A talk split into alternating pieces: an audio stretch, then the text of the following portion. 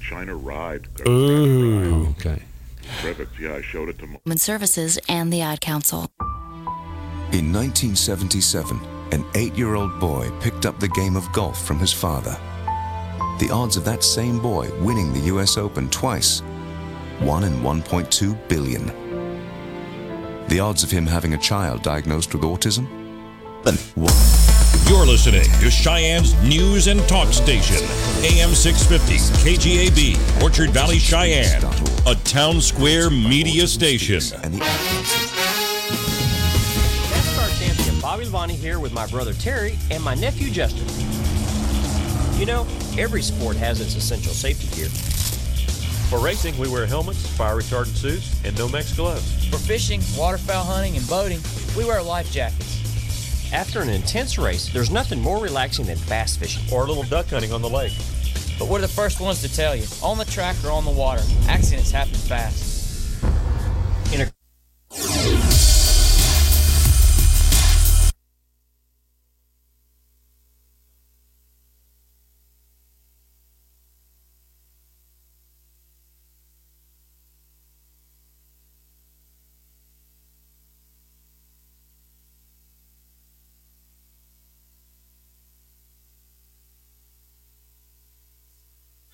I expected it to be a lot easier. I thought it was going to be a piece of cake. I didn't know what step to take next. I was transitioning from the military. I was a vehicle gunner. An avionics specialist. I was an MP, military police. My friends thought I could do anything. I missed my unit, my family. Playing with my daughter, I, I felt like a stranger. I was overwhelmed. I couldn't sleep. I just wanted to be by myself. I didn't have a clear sense of what to do next. I was too proud. And then I thought, if I'm going through this, other veterans have gone through it too, right? I started to open up. And it made a huge difference. So I reached out and I saw that I wasn't alone. Because before I was able to take on my next mission, I had to take on just taking care of myself. To find purpose. Go to maketheconnection.net to learn how other veterans have overcome the challenges of transitioning out of the military. There's one thing you can never have sex without. It's consent. Because sex without it isn't sex. It's rape. It's on us to stop sexual assault. Learn how and take the pledge at itsonus.org. Adopt US Kids presents What to Expect When You're Expecting a Teenager. Learning the lingo. Jelly. Jelly adjective. Jelly is a shorter, better way to say jealous, as in, Chloe, I am like so jelly of your unicorn phone case. You don't have to speak teen to be a perfect parent. Thousands of teens in foster care will love you just the same. Visit adoptuskids.org, brought to you by the U.S. Department of Health and Human Services, Adopt U.S. Kids, and the Ad Council.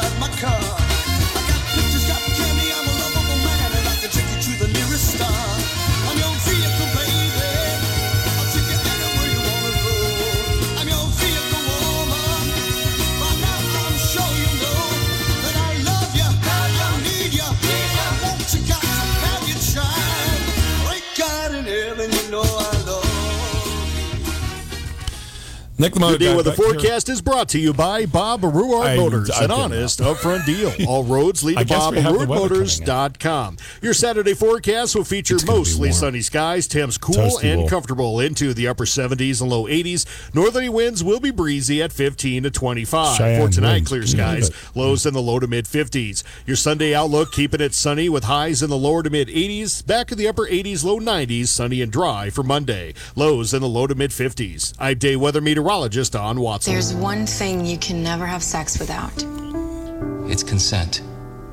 Because sex without it isn't sex. It's rape. It's on us to stop sexual assault. Learn how and take the pledge at itsonus.org.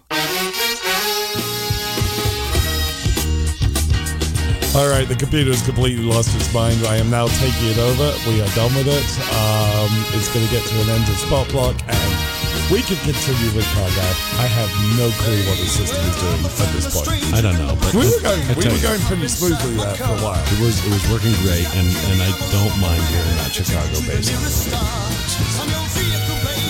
Yeah, It's good stuff. It's a good song. But, uh, but hey, sounds like we got some nice weather for the weekend. That's that's Yeah, good news. that's kind Click and clack here. It was kind of fun to oversteer. No, it's going to be a northerly wind, really. Cheyenne wind, shark. Mm, yeah, yeah, ten to fifteen mile an hour. Well, that's that's not That's bad. not a though. That's wind. just that is a breeze. That just- is like a breath of fresh so. air. So let's go fly a kite. That's what everybody should do. Go fly a kite today. That'll be fun. I like flying kites. Do you? Yes. I do too. They're always very peaceful things. It's great to fly kites here in Wyoming because you really don't have to run. You just get to sort of flip. Well, no, there. I mean you just chuck it in the air, and Yeah. the, wind, the, the a fine wind does it. Yeah, give her a little I will never forget though. goes. Years ago, years and years ago, because Gabby was little and she isn't. Well, Gabby was young. She's still little. Um, Hi, Gabby. sorry, Gabby. Um, Gabby's at Jubilee Day. She's not listening to her father. Oh, is Um, that going on? Yes, uh, Jubilee Days, I believe, is going on at the moment. Anyway, so I decide that my five year old daughter needs a kite. Yes. Which basically means that dad needed a kite and the five year old daughter was the excuse. Right. She might have been four. I think this was pre PJ. Anyway, so I go out with said kite out to the, the football park out north, and a very strange phenomenon happened at that moment in Cheyenne. It stopped. No wind. Yeah. None. Right. Zero wind. Exactly. And it's like, really? That wind has not stopped blowing since I moved to Cheyenne Mm-hmm. 10 years ago. And it just quit. Yeah. It's like, really? Come That's- on. That's just God laughing at you. Yeah, yes. Yeah, I know. yeah. or, or various relatives going, see, we got you. anyway, eh, and I talked to other people, says, yeah, yeah, the first time I ever got a kite, I figured it's Cheyenne, I've got wind. So I'm not the only person to have suffered this.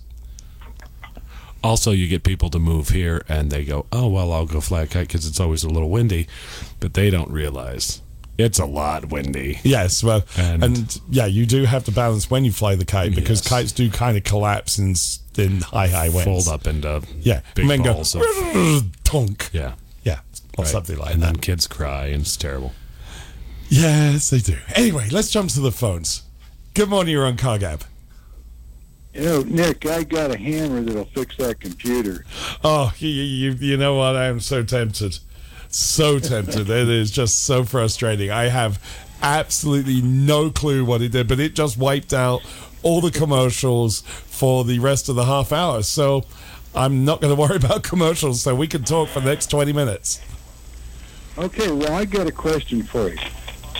For many a moon, I have thought that I understood the difference between a flathead and overhead valve engine. However, I went through a brief period of insanity a couple weeks ago thinking that I might like to get another Corvair. So I sent away for a book on Corvairs and I was reading it and I saw the schematic where the valves are in fact in the head. And I thought flathead meant the valves were in the block. Okay, so you are confusing, with no disrespect, a flat engine versus a flathead engine. So a Corvair, which I love dearly, um, is a flat engine, or also known as a boxer engine, um, or a horizontally opposed engine, a la Volkswagen Bug, uh, Subaru, or BMW motorcycle twins. So those are flat considered flat engines against V engines or inline engines. Okay? So the Corvair is a flat six overhead valve. When we go to cylinder heads, the flat flathead, um, or as we know in Britain, side valve, uh, the valves are operated in the cylinder block. Um, and are very, very inefficient because the um, fuel dynamics has to come up round sort of 90 degrees into the combustion chamber. And the head is really only there to hold the spark plug and stop and allow compression to happen Um, overhead valve the valves are actually sitting in the head and are operated by um, a camshaft operating through push rods going up to the valves you then got the third version of a head, and there are others, but we're not going to get into them, of overhead cam. Right. That is where the camshaft sits on top of the valves, which are operating directly, the cam operating directly on the valves, opening them. Okay, so your traditional Model T, Model A engine is a flathead. It is a valves flat in the head, block. correct. Valves in the block. And the, the Corvair is a flat because of the configuration. Because of the cylinder. configuration of the cylinders, correct. But still, the valves in the head. Okay. Well, that had me totally confused when I was looking at the schematic. Is wait a minute, there's valves in the head. Yeah, yeah, it is. It is a push. It's actually very much related that engine, um, in many ways to an aircraft engine. If you look at any of the piston engines that are running pretty much any Cessna or aircraft, small aircraft of that ilk, they're all going to be flat, six, well, most are going to be flat sixes, overhead valve operated, like the Lycomings and things like that. Yeah, okay. And By that the way, there was a gorgeous Corvair down at Cruise Night, the side ramp last week. Oh, a side ramp. I love those very things. cool. Side ramp pickup. Yeah, one day I've got to get and mine. white. one Really day I've got to get mine finished. One day. It's not that far away. Um, but uh, father did a ton of work on it, and then we moved house, and well, you know, it's a project that needs to be finished. Yeah, Yet another one. It out. It'd be good. So, well, thanks for the call. I hope that cleared it up for you. It, it does. Thanks, Nick. Take All care. right, thank you. Take care. Bye. Bye bye. And let's jump over to line two. Good morning, you're on Car Gab. You ready for you ready for a tangent? a, a tangent a tangent in a different direction at the hands of you. No i'm not ready for it. I'm actually slightly terrified. Well, actually, uh, I, the uh, winter issue of the Nickel Plate Society magazine reprodu- uh, reproduced a transcript of the testimony of uh, the former general manager of that railway in 19 around 19 late 50s, and he was describing the operation of that little railroad. And by the time I got done reading it, I was dumbfounded. I just what what those people could accomplish with what they had was astounding. yeah absolutely And, and for anybody that likes history, uh, I'll throw in a plug for the society for the simple reason that stuff like this is vanishing, and they're trying to erase our who controls the past, who controls the future. And I think we better start controlling the fa- past instead of the uh, Ministry of Truth. So uh, head over to uh, nkphts.org and uh, have a look and maybe join the society uh, and have a little bit of fun with it and how it, it and Howard is waiting with bated breath for your call. yeah and i do have him i've just got to get up here to the studio uh, um, with some time to record some others and i do need to get some more done because i know when i'm when i do take time off they, they want to change it up so you're not always listening to the same show um, but I, I've got about 12 i think or so in the hopper but i need to add about another 15 so i will be giving him a call cool. Okay. Uh, have fun. You too thanks again Absolutely. Hmm. Flush twice. Bye bye.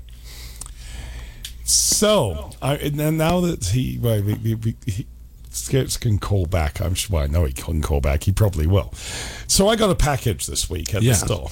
Okay. This is I was I was hoping to hear about this. There was some addressing. that- There was. You mouthed something to me when that first came up. That was Well, less be- than- yes, because Not this very was your fault. This is The address, much to the hilarity of my fellows over at Cheyenne Motorsports, Yes. was to Nick Skits Jr. Dodson. That's wonderful. yeah. Thanks a lot. You created that monster.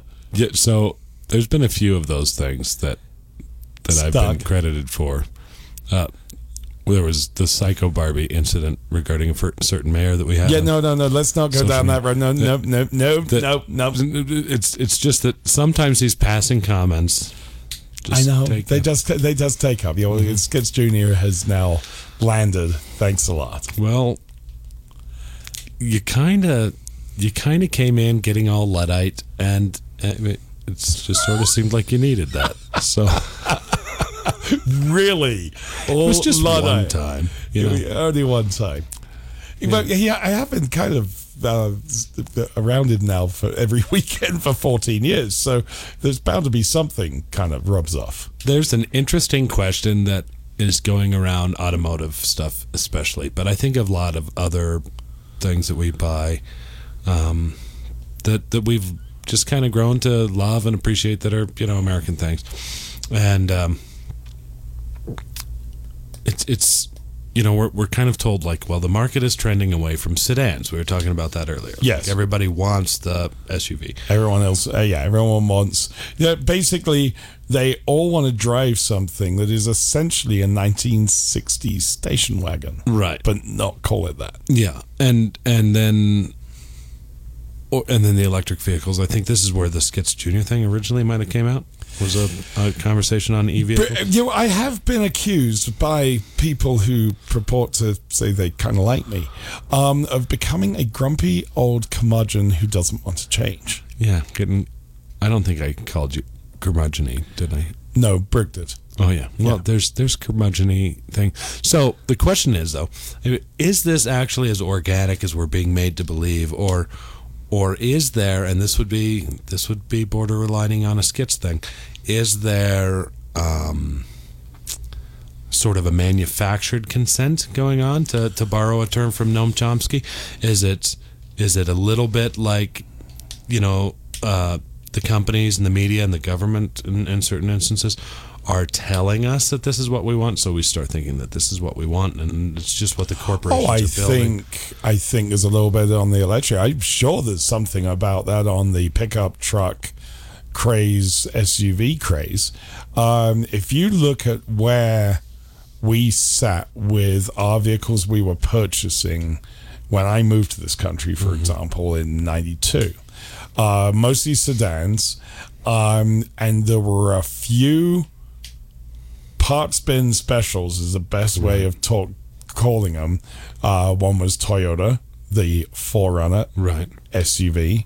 Yeah, the Bronco. Ford Explorer SUV, the Bronco 2 SUV, which actually, if you looked carefully, you could, in fact, in the case of the 4Runner, it literally was a plastic hardtop bolted to their pickup truck. Yeah. So what they did and what they have done and what they continue to do is create an entire line of vehicles based on one vehicle that really hasn't changed a heck of a lot in the last 30 years. Sure. So their research and development, their R&D costs drop like a rock.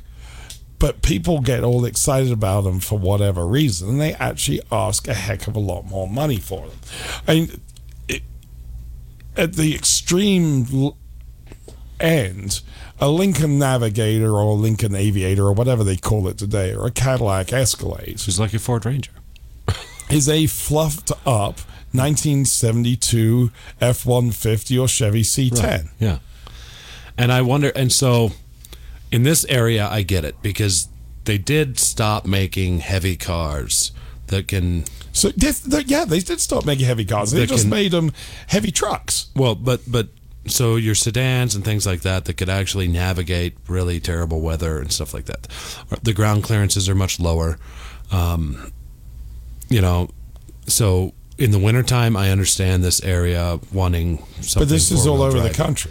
It is, and when we were in Florida in in uh, February, uh, it was one of the things I remarked at. I'm surprised to see how many trucks, and you know, I get trucks for guys who got to work, but how many Suburbans, and, you know, Tahoes, SUVs, and then and then they've gone from the full size to the cute to these, yeah, the, these the com- CUVs. compact, Yeah, and and I would think, you know, one of the great benefits of living in Florida is you don't have to have stupid four wheel drive. I mean, like, Well, of course, a lot of them don't.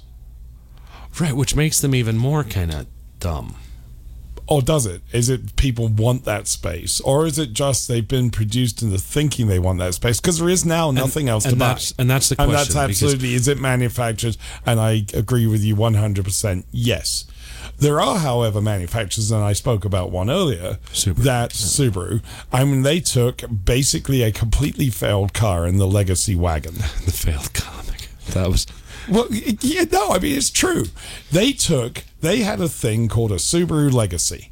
It was an okay car. It was kind of boring looking. It was gutless. It wasn't terribly well built, but it was okay. Right.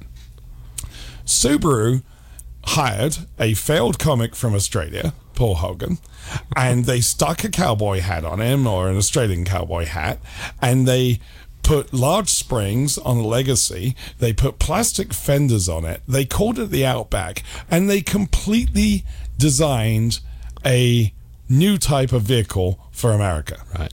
And I mean, they've, they've, they've dominated. I mean, And this, this area, region, they're in this area, they uh, they are the. And having said that, being very rude about it, what did I buy? Or what did I, Brooke and I buy for our daughter when we wanted her safe on the roads between here and Laramie? An Outback. We bought her an Outback. Yeah, and and she loves it. And and And it's really funny watching her come down the road. Have you ever driven towards Gabby in the when she you always know it's Gabby's Subaru because she's looking through the steering wheel and there's a huge dog in the front seat looking through the roof. so so we had an Outback, and they're they're a good little car, and, and, Yeah. you know, and and gives you that like that ground clearance from the the old sedans that you know, so you're not running over every stupid curb in Cheyenne. Absolutely, Uh, and the all-wheel nice. drive works. I mean, they're relatively economical to run. They're they're well built now. They the engines are tough as tough. Um, they're, they're a good all-round vehicle. But Subaru, and I actually um, knew somebody who was with Subaru, left Subaru in 1994 because they were absolutely convinced Subaru. They've been warned. Subaru was pulling out of America. It was failed. It was a failed experiment.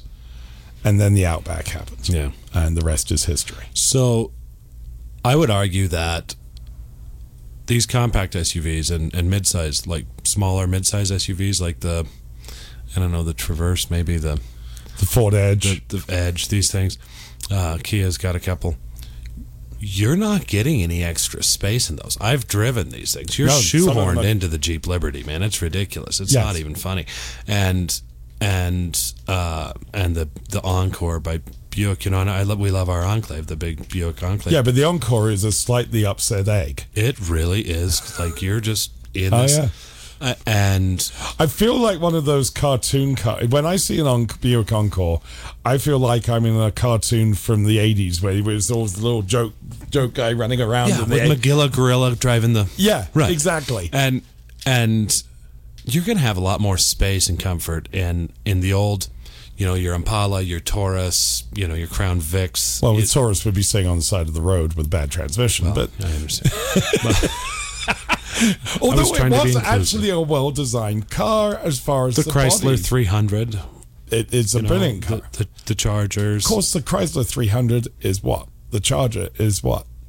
Do you know what the basis of that vehicle is? no i don't Mercedes E Series. no okay that makes sense That's why it's so good. yeah and and though you know but and they have huge trunks you can get way more into an Impala trunk than you can in the back of some of these hatchback SUVs. I oh, absolutely. I mean, I I remember with um, Brooks SUV, know, we had plenty of room for the people, but there was like room for two suitcases Yeah. behind the rear Five seats. shoe boxes Yeah, and, and a and a six and every time you Coors. open it up, you got attacked by the, the, that week, week's grocery shopping. Right. Yeah. Exactly. Yeah. I, I don't know. I don't know. I think it's hmm, it's it's too bad to see. But it's the way it's the way it's gone. It will change. I mean, electric electrification is going to change. I, again, I I don't like it. I don't like electric cars just because of the way they sound.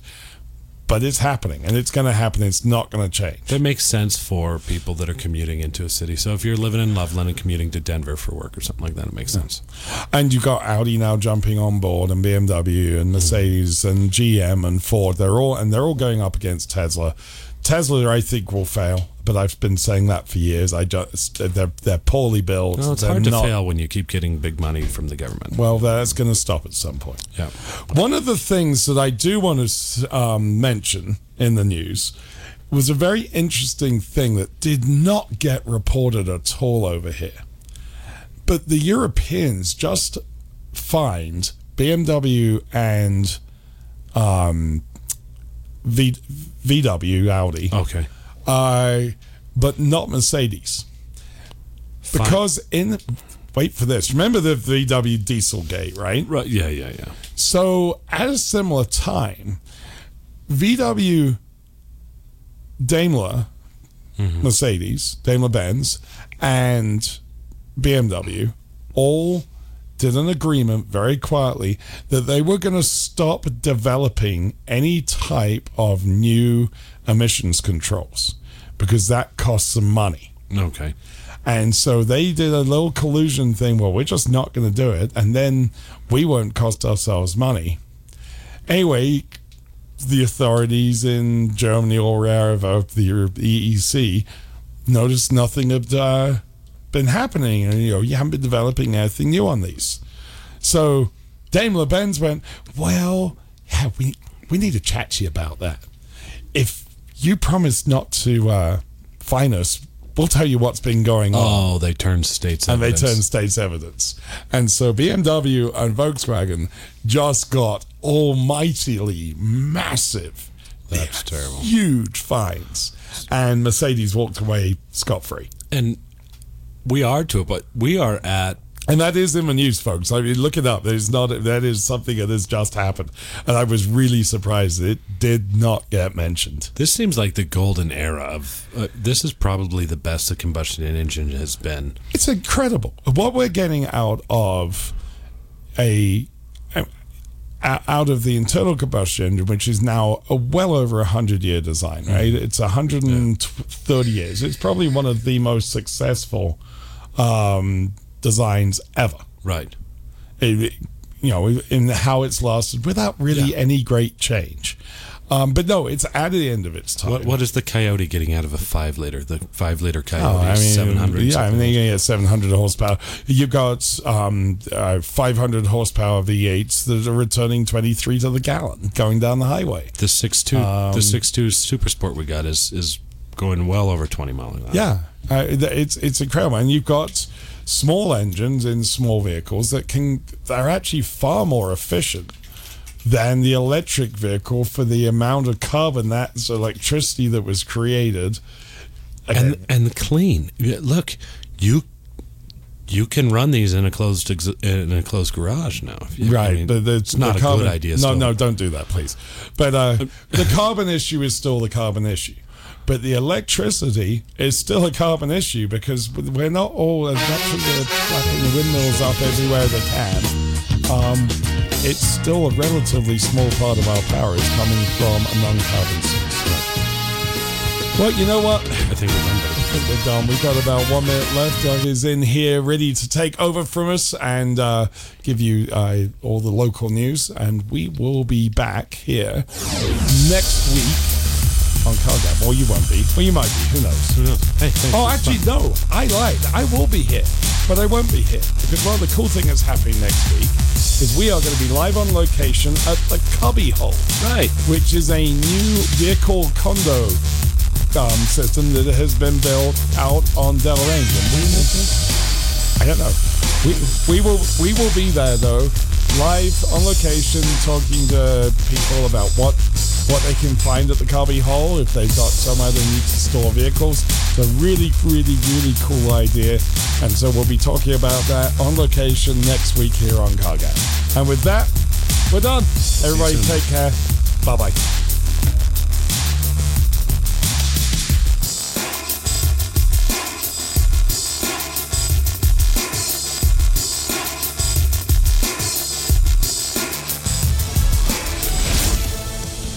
Grieving families have received word. I'm Pam Huso, Fox News. More bodies have been recovered from the pile of rubble where a condominium tower once stood in Surfside, Florida. Miami Dade officials say the recovery mission at the site of that condo building collapse is moving along with great urgency.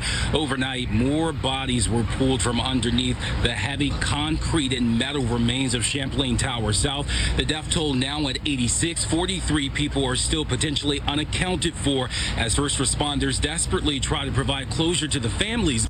Fox says Charles Watson, work at the site was briefly halted this morning because of lightning strikes. There are two different operations underway now at the site.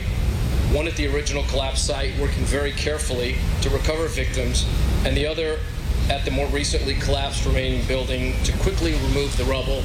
Surfside Mayor Charles Burkett. The all clear's been given at Fort Lauderdale International Airport following a security investigation that evacuated two terminals. Travelers are asked to check with their airlines for updated flight information.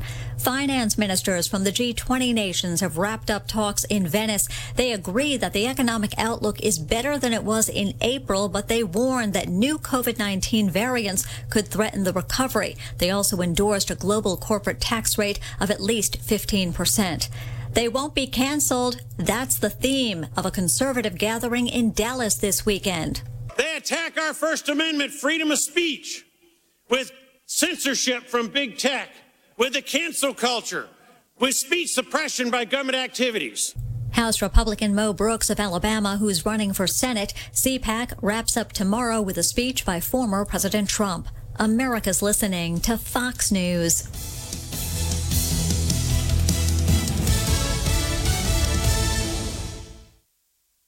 Hey, it's Brett Larson, inviting you to download and listen to the new daily Fox on Tech podcast. There's part of a colorful late 90s iMac on Mars. It's an idea that seems a lot like Kickstarter called Build It. This isn't the first time we've heard about North Korea hackers trying to get a leg up on COVID 19, a range that was used for satellite TV service in the 70s. Get the latest trends in technology, cybersecurity alerts, and gadget news daily. Subscribe and listen now by going to foxnewspodcast.com or wherever you get your podcasts.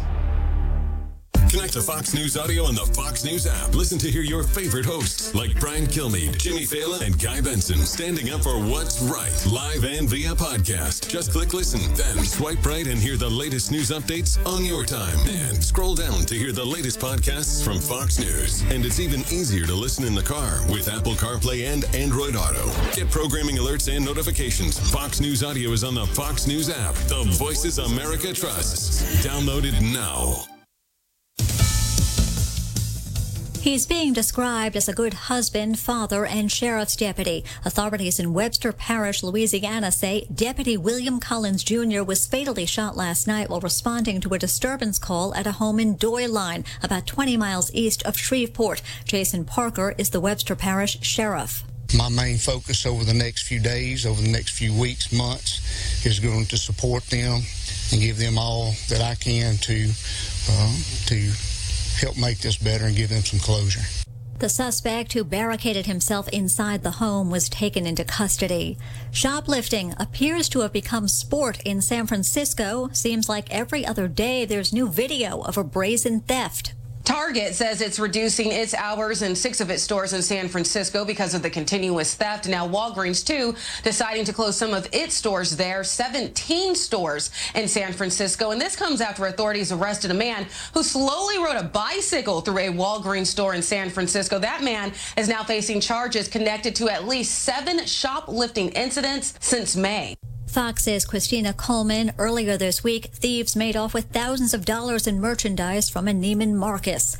If you're looking to strike it rich, don't play this lottery in Hawaii. Hey, want a goat? Here's your chance. The state of Hawaii is holding a lottery where the winners get goats. They're not native to our 50th state, and Pu'uhonua o Honaunau National Historic Park on the Big Island is overrun with nearly 700 of the invasive critters.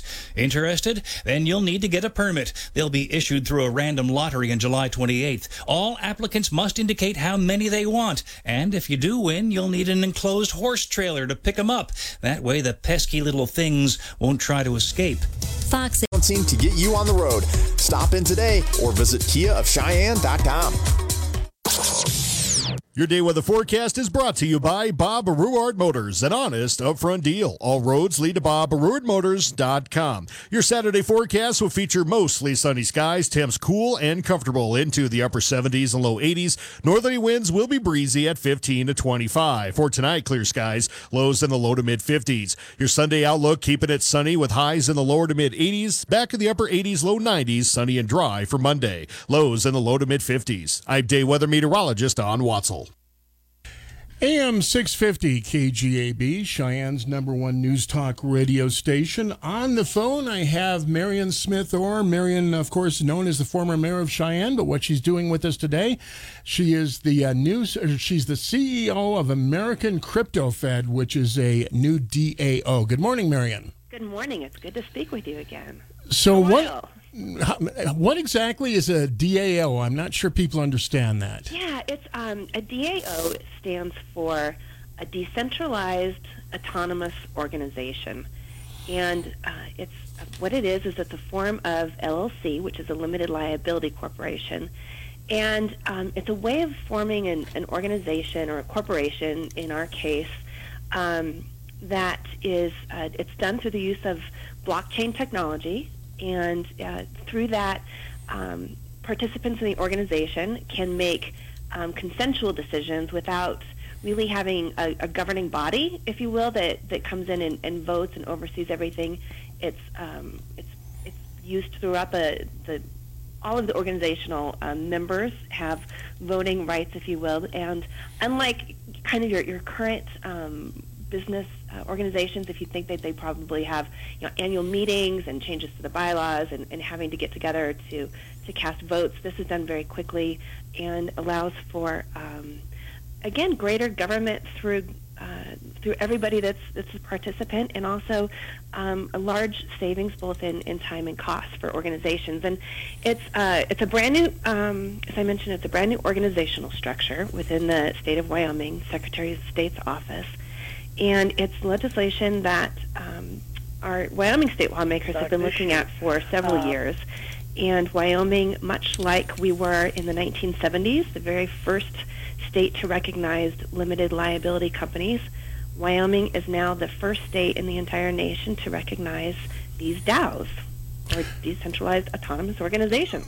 So, Marian, this obviously is not my area of expertise, but as a layman, it sounds like I don't know if this is the right term uh, a corporate direct democracy. Would that be a fair characterization? Yeah, that's a really that's a really good way to um, to describe it, Doug. It's it, it really is. It really takes um, it, it decentralizes. It takes the power away from um, any one you know entity, any kind of corporate entity. In fact, I, I think we kind of made it clear in, in, in the press release that ideally I, I won't even be CEO because there shouldn't be a CEO of a DAO going forward, but somebody has to file the paperwork and, and organize, organize um, the organization and then um, once there are uh, members within the organization, it's uh, all of the voting is, is spread a, across the, the organization.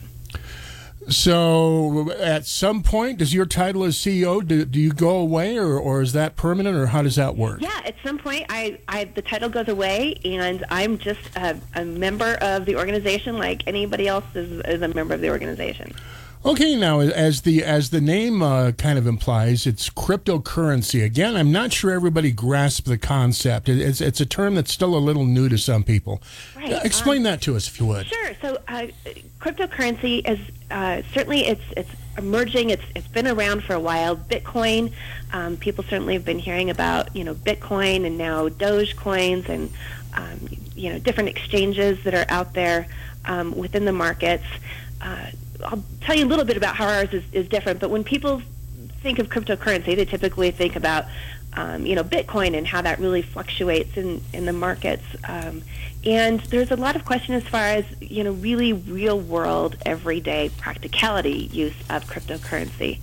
Um, even the federal government is taking a look at uh, making even our, our U.S. dollar um, digital, if you will. Um, the uh, the pandemic and COVID certainly brought a lot of this to light when um, businesses at, at one point some businesses weren't accepting actual physical money. You had to use um, your a credit card or a debit card or some digital form of payment, if you will.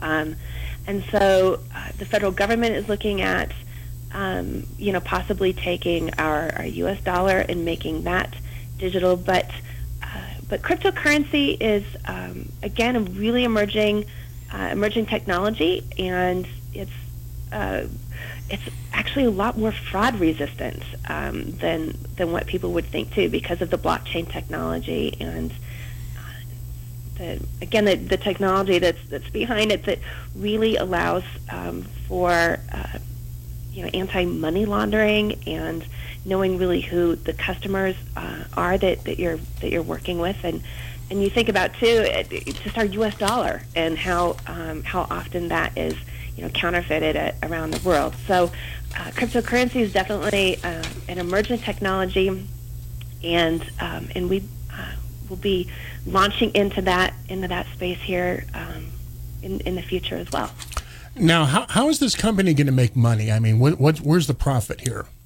Well, it, it's it's interesting in that it's not so much about profitability. What we are really trying to do is create um, a new currency that is uh, used wild, wildly through um, the the merchants and consumers, and and the mission, unlike what we're experiencing with our our U.S. dollar and uh, the devaluation of it, is that um, the mission of, of what we will be launching is uh, a new monetary currency that has zero inflation and zero deflation and is really quite stable and um, and then again used um, from uh, from the merchant to uh, consumers peer to peer transactions uh, but again really targeting that zero inflation and and zero deflation and then uh, really what um, the the ultimate goal is too is a huge savings for um, for merchants. It, when every time uh, I go down, you know, downtown Main Street, um, use my you know debit card or credit card, the merchants have to pay a fee to to accept my money. And with this uh, new monetary payment system, there will be no transaction fees for for merchants. Now, when you say it's digital, and, and Marian, this is all new to me, so you're going to have to, if I'm off, you're going to have to help me here.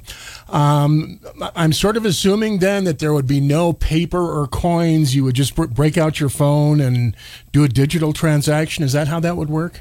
Yes, absolutely. And so uh, the way that it, um, the way essentially that it would work, is I would go to a participating bank, and um, through uh, becoming a customer of that bank. They know who I am. They um, so that's the whole anti-money laundering or AML, and then um, KYC compliant is know your customer. So uh, individuals are then um, recognized to the bank, and essentially what I can do is transfer. Um, I can download a, a, a digital wallet onto my phone and I can transfer funds from my bank in U.S. dollars to uh, the currency which we are calling the ducats. And then that's available in a wallet, and I can go to a participating merchant or um, hot dog stand or you know a Friday on the Plaza and pull up my QR code and exchange uh, fees and that the cost, if you will, for for the transaction um, that way. And uh, what's beautiful is that I actually get rewards back for um, a transaction I make. And then whoever I'm doing business with, they get that money instantaneously in their wallet as well. They can exchange it for U.S. dollars or they can keep it in Ducat. And they're not charged a transaction fee um, for that uh, for that um, transaction, if you will, that, that occurred.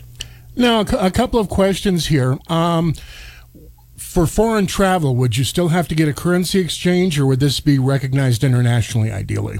Well, ideally, it'll be recognized internationally, but that's we're we're a ways off from that. We're we're um, certainly starting off uh, here in Wyoming, and uh, also um, with states that are also looking at um, adopting, if they haven't already, uh, the kind of uh, legislation that, that we have introduced. They don't necessarily have to recognize DAOs, but uh, several mayors across the country have expressed really an interest in um, taking their communities and uh, their municipalities into the cryptocurrency um, dynamic. And what what are the advantage of advantages of that for a governmental entity? Well, for governmental entities, um, with with what we are uh, with what we're going to be rolling out, again, the governmental agencies, much like um, our merchants, I, and I experienced this um, with the city of Cheyenne. We spend a lot of money on those transaction fees. Uh, Right. So every time a business permit is is pulled and a business owner wants to use their um, their credit card or debit card, that comes out of somebody's wallet, and usually it's the city's or it's passed on to the consumer. And what um, what this system will allow then is for those transactions to take place instantaneously, but without those transaction fees, because there's there's no need to because of the automation and the blockchain technology. There is no reason to charge a transaction fee because it's there's there's no cost involved. So it's sort of like a, like a credit card without the transaction fees. That's a that's that's absolutely one way to look at it. Yeah, but but the but without having um, the debts, if you will, or interest rates being um, having to be charged. Absolutely. Okay, I'm speaking with uh, Marian Smith Orr, CEO of American uh, Crypto Fed. Uh, we're talking about, uh, first of all, a new form of govern, a new form of uh, corporate entity called a DAO. This is something that was approved in the legislature just earlier this session, and we're going beyond that, talking about cryptocurrency. Now, I believe in the release I read, and you mentioned the Ducat. I believe there's also going to be a Locke issued. Is that correct? Yeah, so we are going to have um, two tokens. So the Ducat is uh, a token designed for daily transactions, and it has a store of value, and again, protecting its price from fluctuations against the dollar. And um, the market price is is managed uh, to be really close to um, a target exchange rate, and again, that's done through great technology, machine learning, and um, and then a linear control theory that really is able to keep everything stable um, versus you know the fluctuations that we certainly see um, and and in in our case with the U.S. dollar, um, the devaluation of it, and then the other token is a, what's referred to as a governance token, and that is um, it's one that we're calling Locke, we've named it Locke after um, John Locke, and uh, certainly going with the principles of um, the you know the, the Declaration of Independence and, and monetary independence, and that token is designed to be um, the stability for the Ducat. So essentially, um, that is the the token that we use to uh, base the supply of um, and and keep that control within uh, the Ducat. So with the Ducat, there will be unlimited um, tokens available, and the Locke will be uh, limited to uh, 10 trillion uh, Locke tokens when it's when it's launched.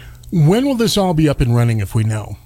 Well, we are really uh, we're a few months out. We are working um, definitely to be uh, compliant within um, the Securities Exchange Commission. There have been, of course, uh, you know, in the news, lots of talk as far as regulation. We want to make sure that we are fully federally um, in compliance, and uh, specifically with um, what's referred to as uh, Safe Harbor 2.0 proposal within um, the Securities Exchange Commission. Uh, Commissioner Hester Peirce has um, has um, that proposal out there, and so we're you know making sure that we are federally regulated and uh, with compliance, and that of course takes a little bit of time, but we're hoping uh, here with uh, before the end of the year. And um, and I'll just say this as far as you know, Wyoming and being the first, uh, news got out, and Wyoming's been making international news with this. We we really underestimated um, the amount of, of uh, excitement that this would generate, and there have been literally hundreds of different stories written and translated uh, across the world about this new organization. And uh, I've been reached out to versus uh, via different social media platforms with companies now looking at wanting to uh, move their headquarters to Wyoming under this new um, under this new uh, organizational business structure that that we have. So we've really gained. Um, some international attention. We've got uh, lots of people wondering when they can, um, y- you know, purchase uh, the the coins, and and we're we'll be sure to let everybody know when when that happens. Okay, I'm speaking with uh, Marian Smith Orr, CEO of American Crypto Fed. We're talking about cryptocurrency and uh, the uh, new decentralized autonomous organization, of which uh, my understanding is this company is the first of its kind in the world in that regard. Is that right? Yeah, absolutely. We um, we've been working certainly with members of the legislature. Uh, we've got a local um, uh, attorney here in town. Matt Kaufman has been fantastic. He's with uh, Hathaway and Kunz law firm, and um, at, at midnight on July 1st, uh, he was up and, and filing our paperwork uh, in the Secretary of State's office, and we heard back from Secretary of State uh, Buchanan's office at 12:11 a.m. on on July 1st our organization was the the first to register, and it certainly probably wasn't the last on on that day, and won't be the last going going forward. There's a lot of interest in um, in this new form of limited liability corporations. Okay, and we are taking calls 632 3323. I would ask that you stick to the subject of American Crypto Fed and the new DAO. Marian, does this present any particular regulatory challenges as opposed to traditional currency? Does the government have to deal with things they wouldn't have to deal with otherwise? No, actually, it's it's less regulated, if if you will, as far as what we think of as as government. It's it's governed by it's governed by the participants in the program, and that's uh, you know if, if we think about even our our own system of of government, wouldn't it be great if if we probably had a lot more say in in some of the decision making that that that happens, and with this new organization, that's uh, that's how it's how it's governed. Now, I'm sure at some point you'd like to expand beyond the borders of Wyoming. Is there any legislation pending in other states to allow for that? Well, yes. Um, I, I believe that Arizona and possibly Utah have uh, really taken um, Wyoming's uh, legislation and, and pretty much mirrored it. Um, but what's great about this is we actually don't have to have full legislation by other states to, to carry it forward. It's something that um, what we're going to be doing is working directly with banks that um, are able to uh, host our wallet, if if you will. We have um, banks are interested in, in talking with us and, and partnering with us, and we've also been really engaged in working with um, an organization called the Merchants Advisory Group, or the MAG, and that group is an organization of approximately 170 of the largest um, retailers in the country, if you will. So think about you know all of your um, your your grocery store names, your big box names, and then working along too with reaching out to organizations like our Downtown Development Authority and Chambers of Commerce, and getting merchants involved in the conversation of what it would look like for them to receive this form of currency and be able to um, conduct business uh, with it as well. So it's um, there's a lot of work to be done over the, over the next few months and and uh, certainly years. There is uh, within the Securities Exchange Commission in this particular proposal, there's a, a three year um, pilot kind of, if if you will, and so this is uh, this is something that's um, going to take a lot of work to certainly get launched, but it's it's growing, and we certainly have mayors from around the country that um, that are interested as well. Now, let, us assume I wanted to spend some of these uh, ducats. Would I go to my bank and open up a special account? Would I go online? Uh, what would I need to do? Yeah, ideally, you would just be able to go online and um, let them know that you want to open up and download um, a new wallet onto your um, smartphone, and then make that exchange very seamlessly. As uh, many of us probably, um, you know, use Venmo or something kind of similar to transfer funds back and forth. Something very similar to that, and then um, so that that transaction then yes would happen um, from your bank and then into your digital wallet on your smartphone and then uh, ideally you could you know go down to um, Fridays on the Plaza or another event and pull up your uh, pull up your smartphone and the QR code and make that purchase, and then actually receive um, ducats back, or rewards back into your wallet for using that purchase, and then no cost to the merchant on the other end for, for that transaction fee. Would there be any concern about hackers getting in and stealing money or counterfeiting money or anything like that? No, and that again is the that's the beauty of the blockchain technology. It's much more um, it's much more safe than our traditional uh, way of, of doing business, if, if you will, with, with the banks and, and, and hacking accounts. And then again, uh, just the U.S. dollar and, and forgeries um, in, in general. Okay, I'm speaking with uh, Marian Smith or We're talking about American Crypto Fed, uh, which is a DAO, a, uh, a form of uh, corporate entity, which actually was just approved in our legislature last year. Um, Marian, was was that bill written specifically uh, at the behest of American Crypto Fed, or did you jump on the uh, opportunity once it was there? It's the latter. We jumped on the opportunity once it was there. Um, the uh, our organization was actually um, registered as a in, as a corporate entity prior to um, this, July 1st. We were registered with the Secretary of State's office as a just a general corporate filing, and so we switched over and um, made some adjustments uh, to our organizational structure and and switched over. So um, we didn't need this structure to get up and running, but it certainly we believe is um, it's it's a better way of, of really conducting uh, governance, if you will, by all of the people, by the people and for the people of, of the organization. How much um, hesitance, if any, are you running into people because this is just such a new concept? Really, we haven't we haven't run into um, hesitancy because even the merchants that we speak with, and we've um, we've actually uh, been in contact and, and have been part of different forums within the Merchants Advisory Group. Uh, we've we've done webinars. Um, we are we've got speaking engagements at their um, annual conference in, in September in, in Florida. Merchants really know that digital currency, digital forms of payment, are it's it's coming. If if not even here.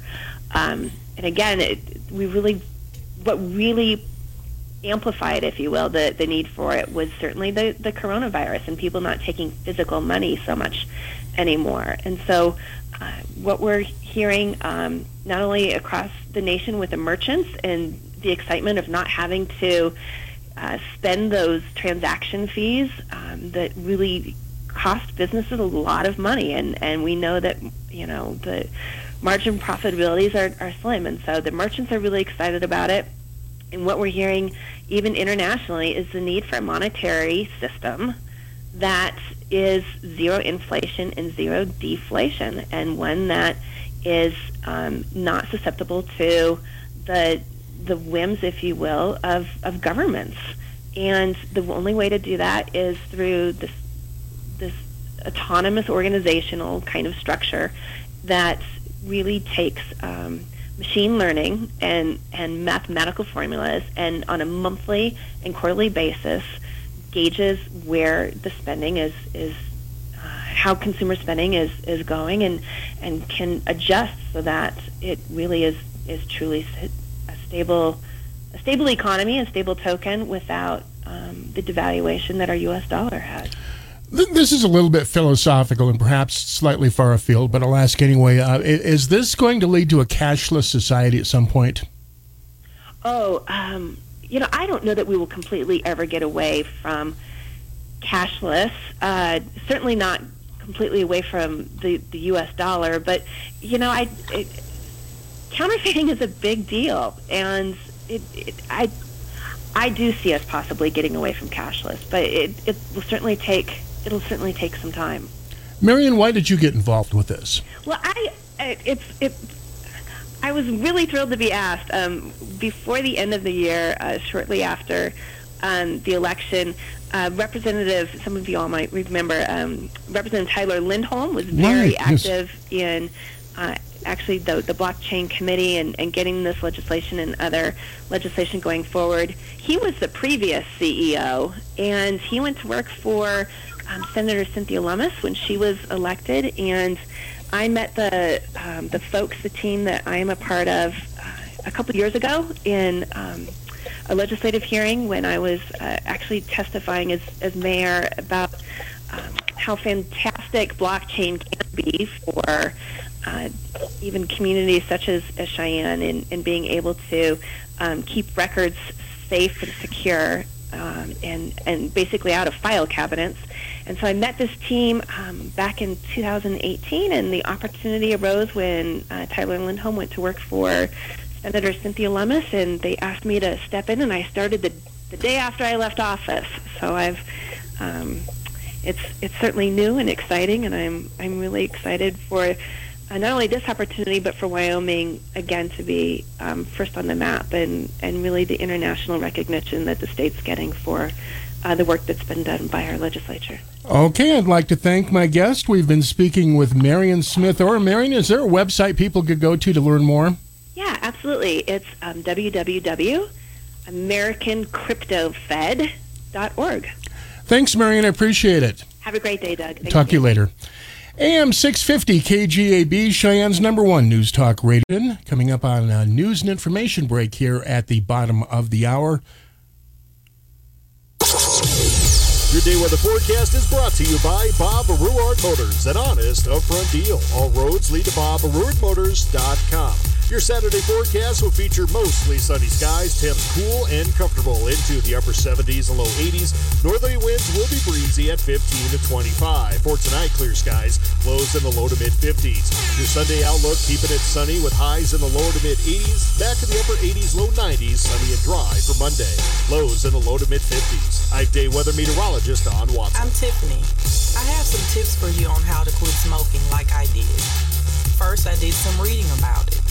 I found a lot of great advice on how to quit smoking and picked out the ways I thought would work best for me. I started by setting a quit date. Then I threw out my ashtrays, lighters, and matches. I did other things too, like exercising more, and it worked. But I'd still get cravings, especially on long car rides. To help me with that, I put a picture of my mother in my car. She died of lung cancer from smoking cigarettes when I was only 16. Now I have a 16 year old daughter. That picture of my mother reminds me that I don't want to miss all the things my daughter is going to do in her life, including turning 17. You can quit. For free help, call 1 800 QUIT NOW. A message from the U.S. Department of Health and Human Services and CDC. One in three adults in America have prediabetes, but most don't know it. To let people know it can be reversed before it becomes type 2 diabetes, professional basketball player Julius Randle is doing everything in reverse. I'm only dunking with reverse windmills. I drove the whole way to practice in reverse. I don't recommend it. This move's called the reverse shuffle. I do recommend it. And it took me months to learn how to speak in reverse, like this. Years 10 almost for diabetes type 2 with living Ben has mom my. In other words, my mom has been living with type 2 diabetes for almost 10 years. So together, we want to say to the 84 million Americans at risk, exercise and healthy eating can help reverse prediabetes. Start by taking a simple one-minute risk test at doihaveprediabetes.org. Brought to you by the Ad Council and its prediabetes awareness partners. Bet he can't say that in reverse. AM 650 KGAB, Cheyenne's number one news talk radio station. Thank you for joining us here on your Saturday. I hope you're having a good weekend. Beautiful day outside. Right now on the phone, I have Stephen Brinkley. Stephen is with the Veterans Help Foundation of Wyoming. Good morning, sir. How are you, Doug? Thanks, thanks for having me on. I'm doing well. I'm glad to have you on here this morning. Now, you guys have an event coming up actually July 17th. What's going on? So we are doing an inaugural event called the Guns of Wyoming, and it is a an event that gives people in Wyoming an opportunity to meet gun vendors that they never thought they would have an opportunity to meet. Um, from the smallest manufacturer to hopefully some of the bigger ones are coming as well. Now, why? Why? we'll have- go ahead. Go ahead. Go ahead. I, I was just going to ask why. Why is that a veterans uh, event per se? Well, because a lot of veterans still like to to shoot guns and go hunting, and um, a lot of veterans actually have FFLs to build uh, firearms, Okay. um, especially here in Wyoming. Now on your uh, on your uh, informational sheet here, I see raffles, silent auctions, a swap meet, a. I, I want to enunciate this carefully. Pucker Factor Precision Challenge. What is the Pucker Factor Precision? Uh, I can't talk. Precision Challenge. There we go. Trust me, it's a it's a tongue twister. Uh, so Pucker Factor Precision is a company out of Evanston, Wyoming. They make high-end rifles. Um, I met this individual by sheer chance, and we started talking, and he loved what our organization is about with our mission of helping veterans uh, get into the outdoors and elude the risk of suicide. Um, when I told him about the uh, the event that we were thinking about kicking off, he said, "Well, why don't I sponsor a rifle for you guys that you can use for a specific event to give away something special?" So what we are doing with the Pucker Factor Precision Challenge is three people are going to get drawn and they will have the opportunity to shoot this rifle from Pucker Factor uh, from Pucker Factor Precision. And they're going to get three shots at the 100 they're going to get three shots at the 200 and they're going to get a single shot at the 300 the 300 yard shot is going to be a coin shot. Okay. So the closest to the center of the coin with the tightest groupings on the one and the two are are going to win a really nice rifle. That takes some marksmanship to do that. Yes, sir. Now, tell us a little bit about the rifle, if you know. What what, what is the what is the the prize rifle here? What can you tell us about it, if you know? So the so the prize rifle is a Nemo firearm from Boise, Idaho, and it's a it's a 308 AR-10. I believe they're putting a scope on it. Um,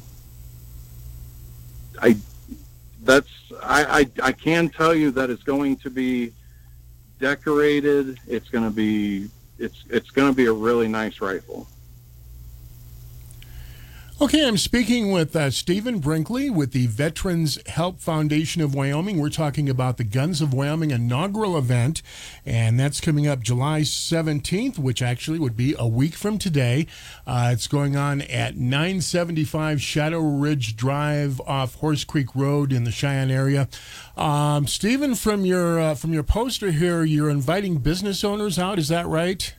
Yes, yes, sir. So Uh, any any business owner that wants to do a uh, a vendor booth, uh, we're not charging any vendor fees, uh, whether that's a food truck or or whatever. The only thing we're going to ask at the end of the night is if you feel that you can do an in-kind donation, please do so. If you can't, we understand. Sometimes you don't make a lot of money at these at these events, and we're not trying to gouge anybody. Stephen, how did this come about? This is the inaugural event. How did this all happen? It happened in my mind. okay. well, that's a good start. Um, I I was talking to uh, Chad Parsons, who's our president, Mm-hmm. and I said, "Hey, what? We don't want to do the typical banquet. That's what we're trying to get away from. Because everybody does that. we everybody does a banquet. You feel obligated to to spend a whole lot of money, and things are tight right now. So yes, are are we going to have raffles? Absolutely. Are we going to have some big items that you're going to have an opportunity to win? Absolutely. But at the end of the day, it goes to, to help veterans. But when it comes to these vendors and these business owners that, that go out and do these vendor events, our thought process on that was why charge them? Um, let them come out, see what our, our organization is about, and maybe that'll create a relationship with them where they want to help more in the future. Okay, and speaking of the Veterans Health Foundation, you, you've been on our show before, so some of our listeners know a little bit about it, but some probably don't. Tell us a little bit about the Veterans Health Foundation. So, the Veterans Health Foundation was founded by uh, a gentleman in Louisiana, um, and we met him in in 2018 with uh, bringing a couple of his uh, veterans down in Louisiana up to Wyoming for an antelope hunt. Mm-hmm. Um, in 2019, we uh, Chad and I made the decision to uh, reach out to Veterans Health Foundation and see if they wanted to to have a Wyoming chapter, and that's when we got kicked off. Was uh, late April of 20 of 2019. So you're a relatively Um, new organization in here locally, Yes, and, and you yourself are a veteran, correct? yes, I am. I uh, I served in the in the Navy from uh, 1998 to to 2010, um, and the reason I give back is I lost a really good friend. In fact, he was almost like a little brother to me on 9/11 and the, when the Pentagon got hit. Mm-hmm. Um, I live with survivor's guilt because of it. Um, when when we were in ETA school together in Great Lakes, uh, Illinois, um, he covered my six to to allow me to take uh, my former spouse back to the state of Washington, and he took the orders to the Pentagon Mm-hmm. and uh, and unfortunately he was uh, he and 13 other sailors were were killed murdered actually on on 9/11 Stephen, what are some of the special challenges that veterans face? you know that's a good question Doug. Um, we face a lot of challenges. Uh, we we battle our own demons from what we dealt with in our military career. We uh, you know some veterans have uh, traumatic brain issues uh, or traumatic brain injuries tbi uh, almost i think the percentage is something like 75 or 80 percent of all veterans have uh, post-traumatic stress uh, disorder uh, which is ptsd um, a lot of us have anxiety issues. Um, but the biggest thing that most veterans miss and what causes a lot of issues is when you're in the military and you're on active duty, you you form a brotherhood with people that are in your command. Mm-hmm. You you create a camaraderie and and when you leave the military, whether it's you just decide to get out or you're you retire, all of a sudden you go from that camaraderie and that brotherhood to almost nothing. You don't have that that person covering covering your six anymore, and and it causes trauma to a lot of veterans, especially those of us who have served a lot of uh, a lot of time in in battle. Um, I did four tours, uh, three in Iraq and one in Afghanistan. Um, so it uh, it makes it hard when you don't have the knowledge that if you get into a situation, you don't have that person behind you making sure that you're safe. You don't have that person you can reach out to uh, when you're having a bad day. And so, what Veterans Health Foundation is trying to accomplish, especially here in Wyoming, is we're trying to create that brotherhood again. We're trying to create that camaraderie, and it doesn't matter what branch you were in. Um, just know that we're going to pick on you equally, and you can pick back, and and just come and join us and have fun and and uh, get get out of the basement. Um, we you know we do more than hunting. We do fishing. We do hiking, camping, ice fishing.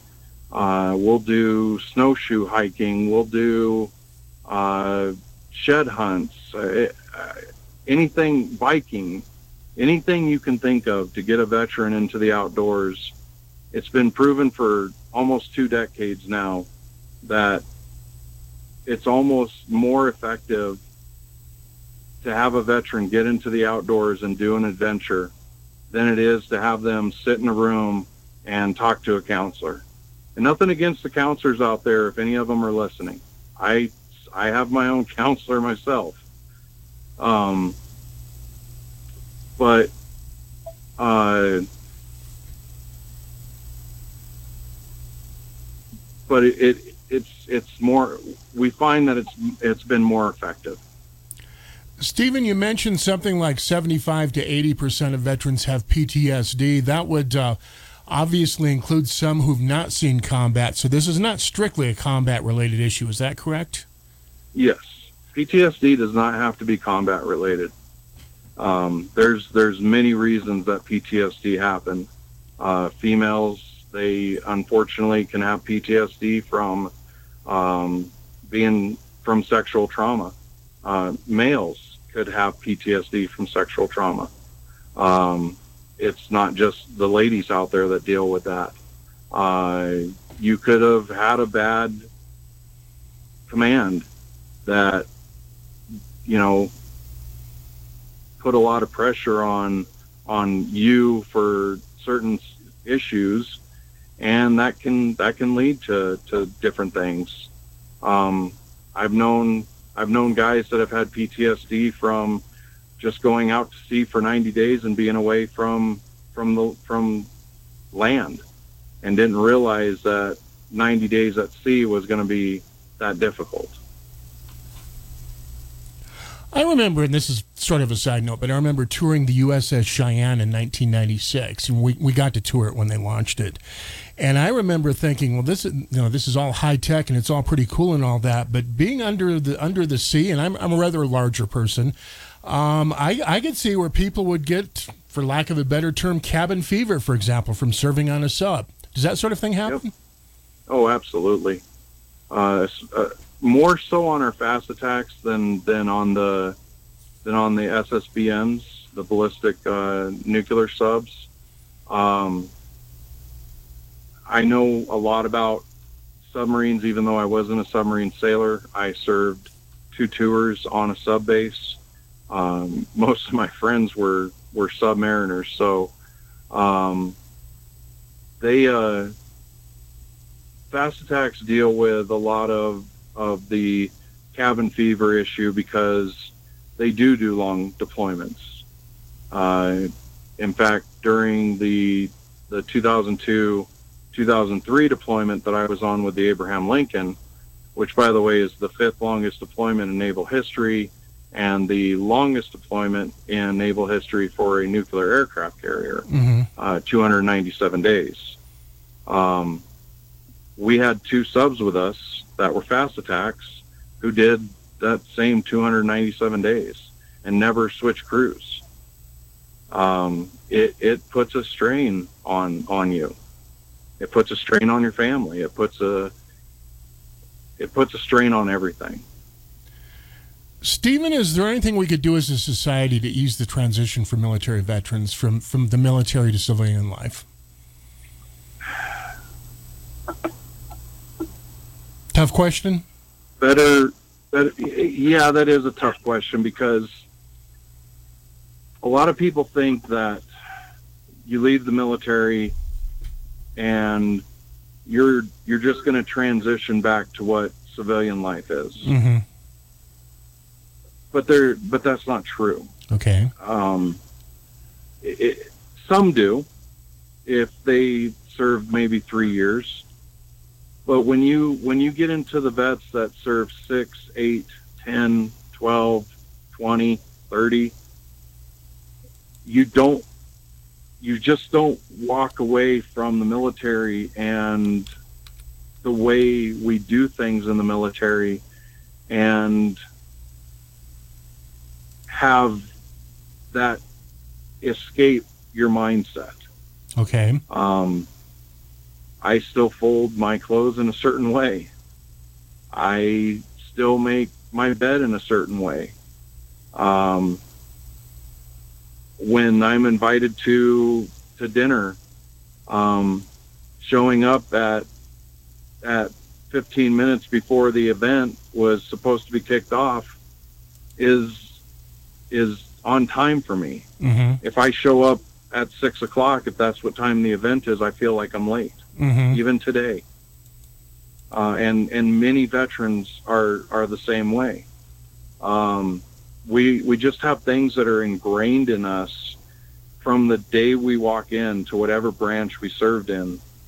Um, and some things are, are ingrained harder than, than other branches. I mean, you, you talk to a Marine and you call him a former Marine and you may end up picking up your teeth Why is because there is no such thing as a former Marine. Okay. They, they are a Marine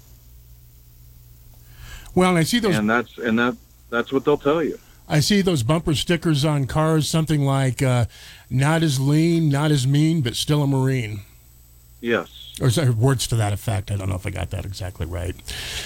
Stephen, do you think that uh, there's a lack of understanding in, in society in general for what veterans go through? Um, you know the the lack of understanding is is becoming less. It's the lack of care after the understanding is what the issue is. Um, you know, I, I don't want to get into a political thing, but you know, I I struggle with the way our country's headed right now because I proudly served this country for almost 12 years Mm-hmm.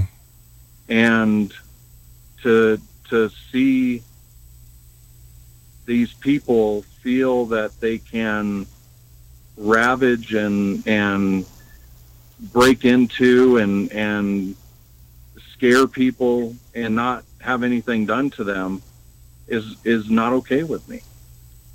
Um, and I know that's part of their First Amendment rights, but I serve this country so that they can have that First Amendment right. Mm-hmm. And and all of us veterans serve this country, and all of the active duty members that that may be listening serve this country so that we have the rights that we have that are are constitutionally there. And and people are starting to understand us, but they don't care about it. And that and that's I think what really the issue is. Now that's not everybody. Don't get me wrong, Doug. There are a lot of people that care Mm-hmm. about veterans. Cheyenne's a wonderful city who where the majority of people love our veterans. But you drive 12 miles to the south and, it, and it's a whole new world. So does that go hand in hand with patriotism to some extent? Absolutely. Okay. Okay, I'm speaking with uh, Stephen Brinkley with the Veterans Help Foundation of Wyoming. Again, coming up a week from today, they have the Guns of Wyoming inaugural event. Uh, Stephen, getting back to the event itself, if a business wants to take part, do they just show up or do they need to register? You said that they don't have to pay Well, a fee. Right. There, there's no fee. What I am asking is that if a business would like to come out, um, please contact me by phone or email. And if if you could do me a favor, Doug, I I, I know you have the the flyer. If you could post that up wherever you do, Sure. um, Absolutely. uh, and it's got my contact info. Uh, they can reach out to me uh, by text, by phone, by email, um, and just let let me know that they would like to attend. Um, we're uh, we're still trying to solidify food trucks. So, there's any food truck owners listening, we'd love to have you reach out to us and and and let us know that you'd like to be there. Uh, if there's a, a business that would like to make a donation, uh, they they can't attend, but they would like to make a donation. We're more than willing to accept that as well. Um, we we like I said, we're just trying to make this the the best we can, and and ha- let people have fun. Um, the last thing that I'd like to to let everybody know is that there is going to be a bouncy house that is water based, so it's going to be fun for kids. So they may want to bring some change of clothes. Uh, Bullseye Archery, I'd like to give them a shout out. They are going to show up and set up a small archery range with some adjustable bows so that if you're if you're considering becoming an archer, you're going to have the ability to to do that. The archery range or the uh, the rifle and, and pistol range are are if you want to bring your own weapons and your own ammo, come out and shoot. We'd we'd love to have you.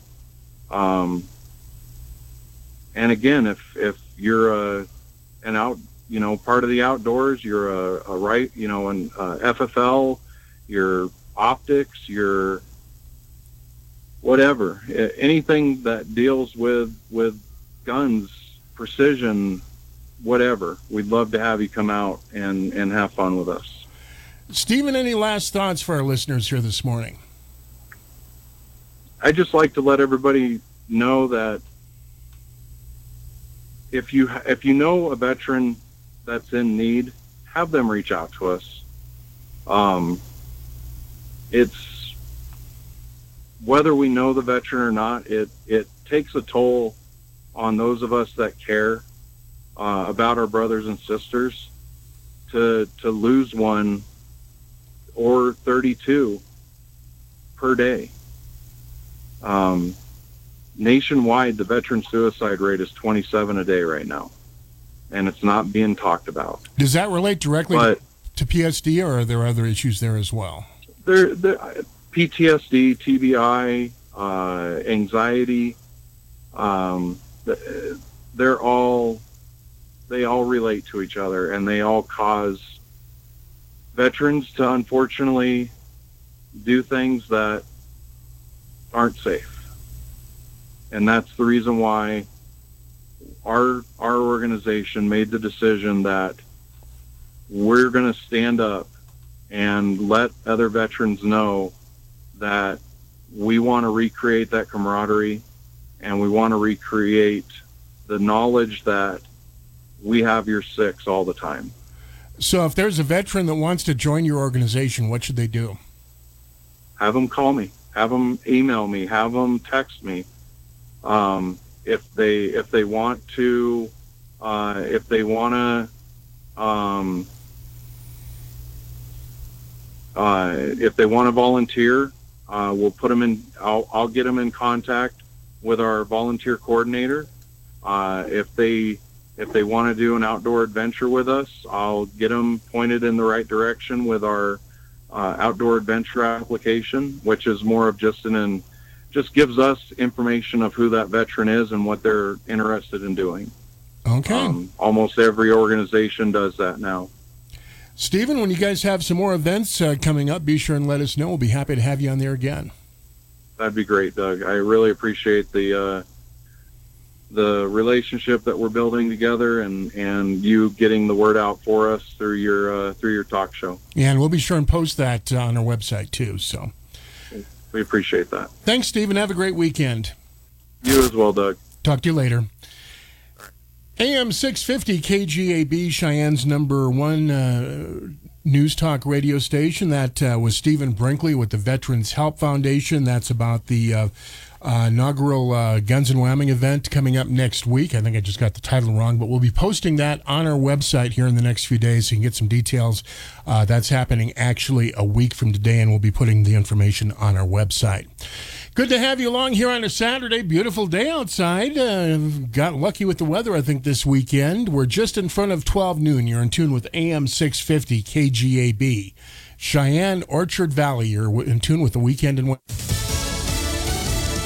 Slowly sifting through the rubble. I'm Joe Chiro, Fox News. Crews at the collapsed Surfside condo building in Florida continue combing through the debris. But now that it's a recovery effort rather than a rescue, team leader Jay Settergreen says the pace of work has changed. We're more focused on making sure that everybody stays as safe as possible, and we continue to do our job as diligently as we as we can. With that in the back of our mind, knowing that we need to make sure that we don't get injured ourselves, or we won't be able to help, you know, bring closure to this site. Officials today raised the number of confirmed dead to 86, with 43 people missing. U.S. Treasury Secretary Janet Yellen today called on other G20 finance ministers meeting in Venice, Italy, to move quickly and finalize finalizing a global tax deal.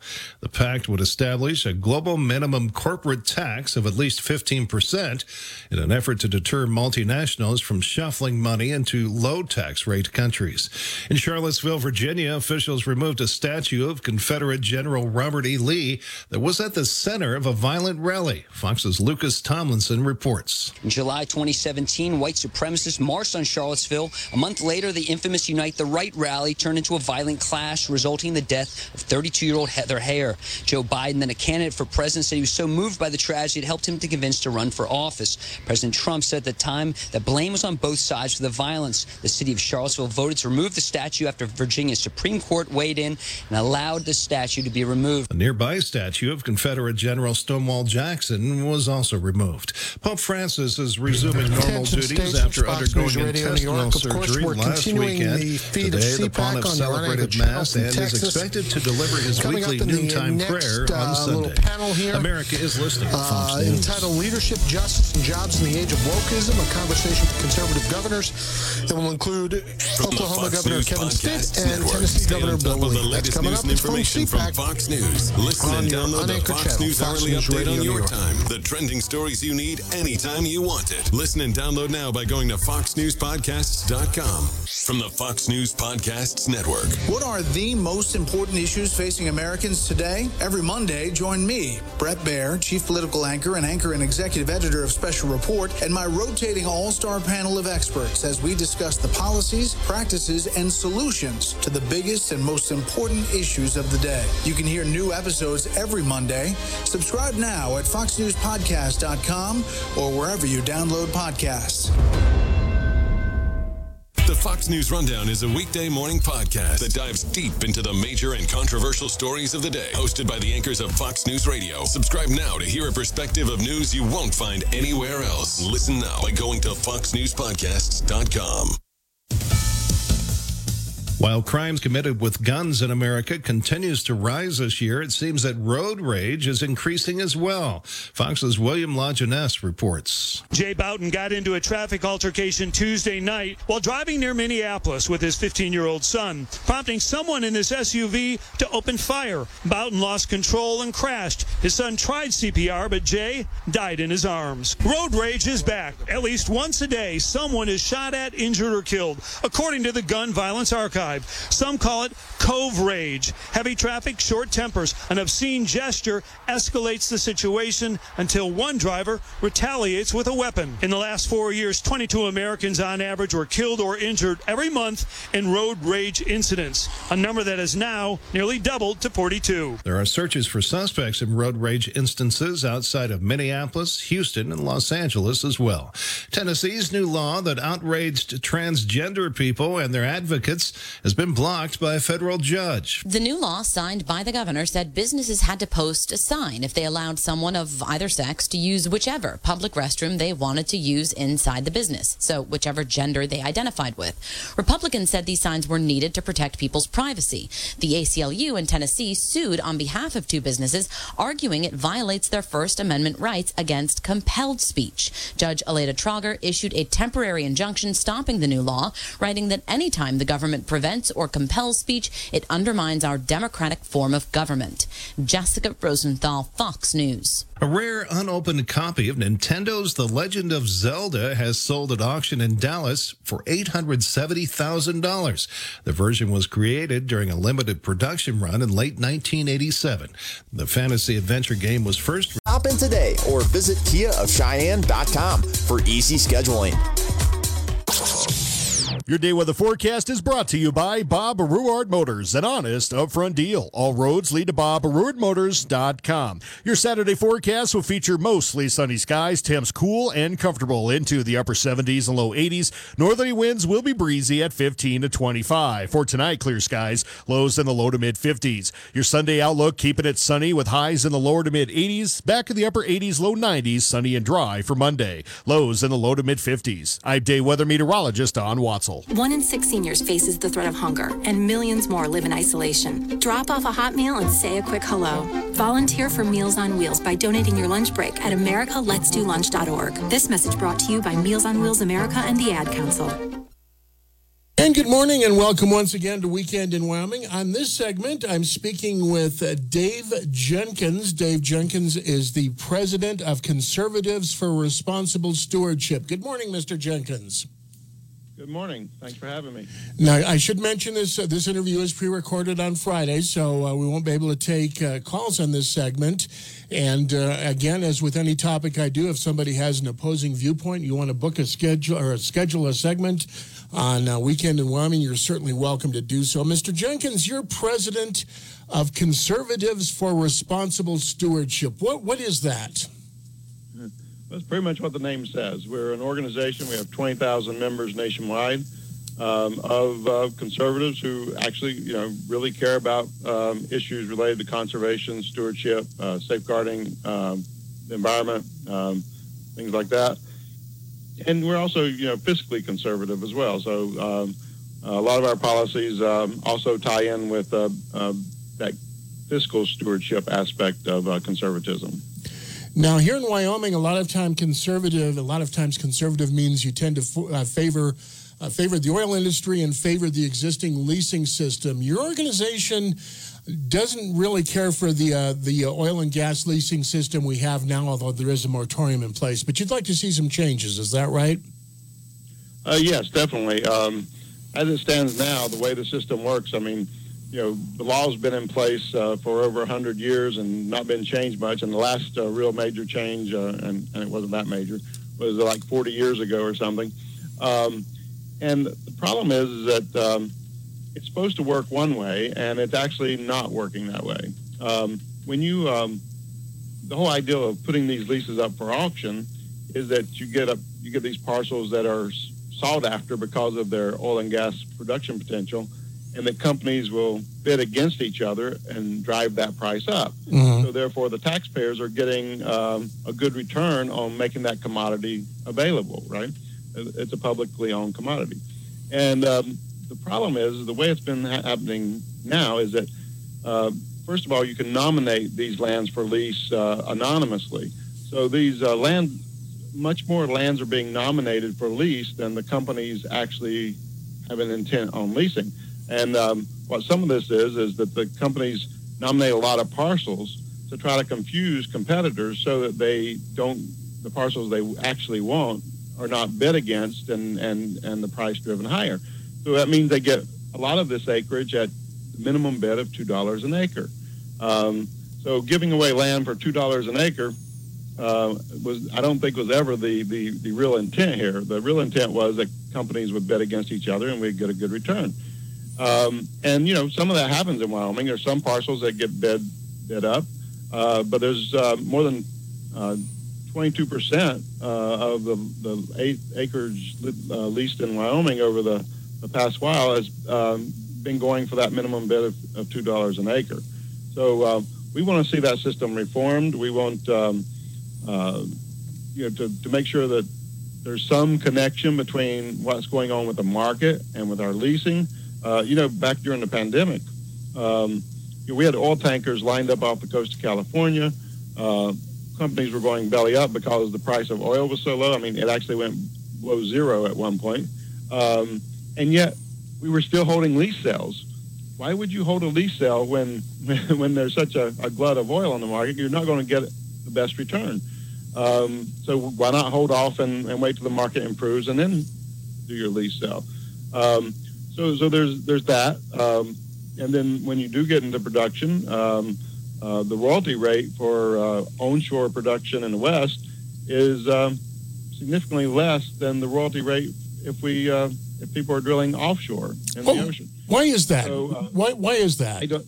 I have no earthly idea. It makes no sense. I mean, Okay, okay. Oil is oil, right? Right, okay. Um, so, um, so those things should be in line. Uh, There's legislation in Congress that's bipartisan. Uh, Chuck Grassley and Jackie Rosen that um, would raise that minimum bid to ten dollars an acre to discourage some of this, um, you know, nominating parcels and and uh, um, you know more beyond than, than what you really think is um, uh, feasible to produce and, and uh, get an economic return on.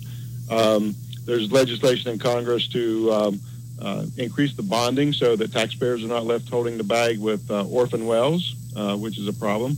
Uh, so there's a lot of stuff that needs to be done. So we support the pause uh, because we need to reform the system. If we weren't pausing, then everything would be leased during this while we're trying to, you know, see if we can get these reforms passed.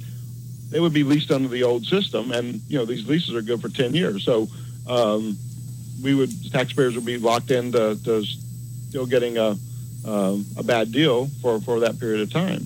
But um, but you know the key is that you don't just pause for the sake of pausing. That you pause and actually reform the system so that it uh, is um, you know fair to taxpayers.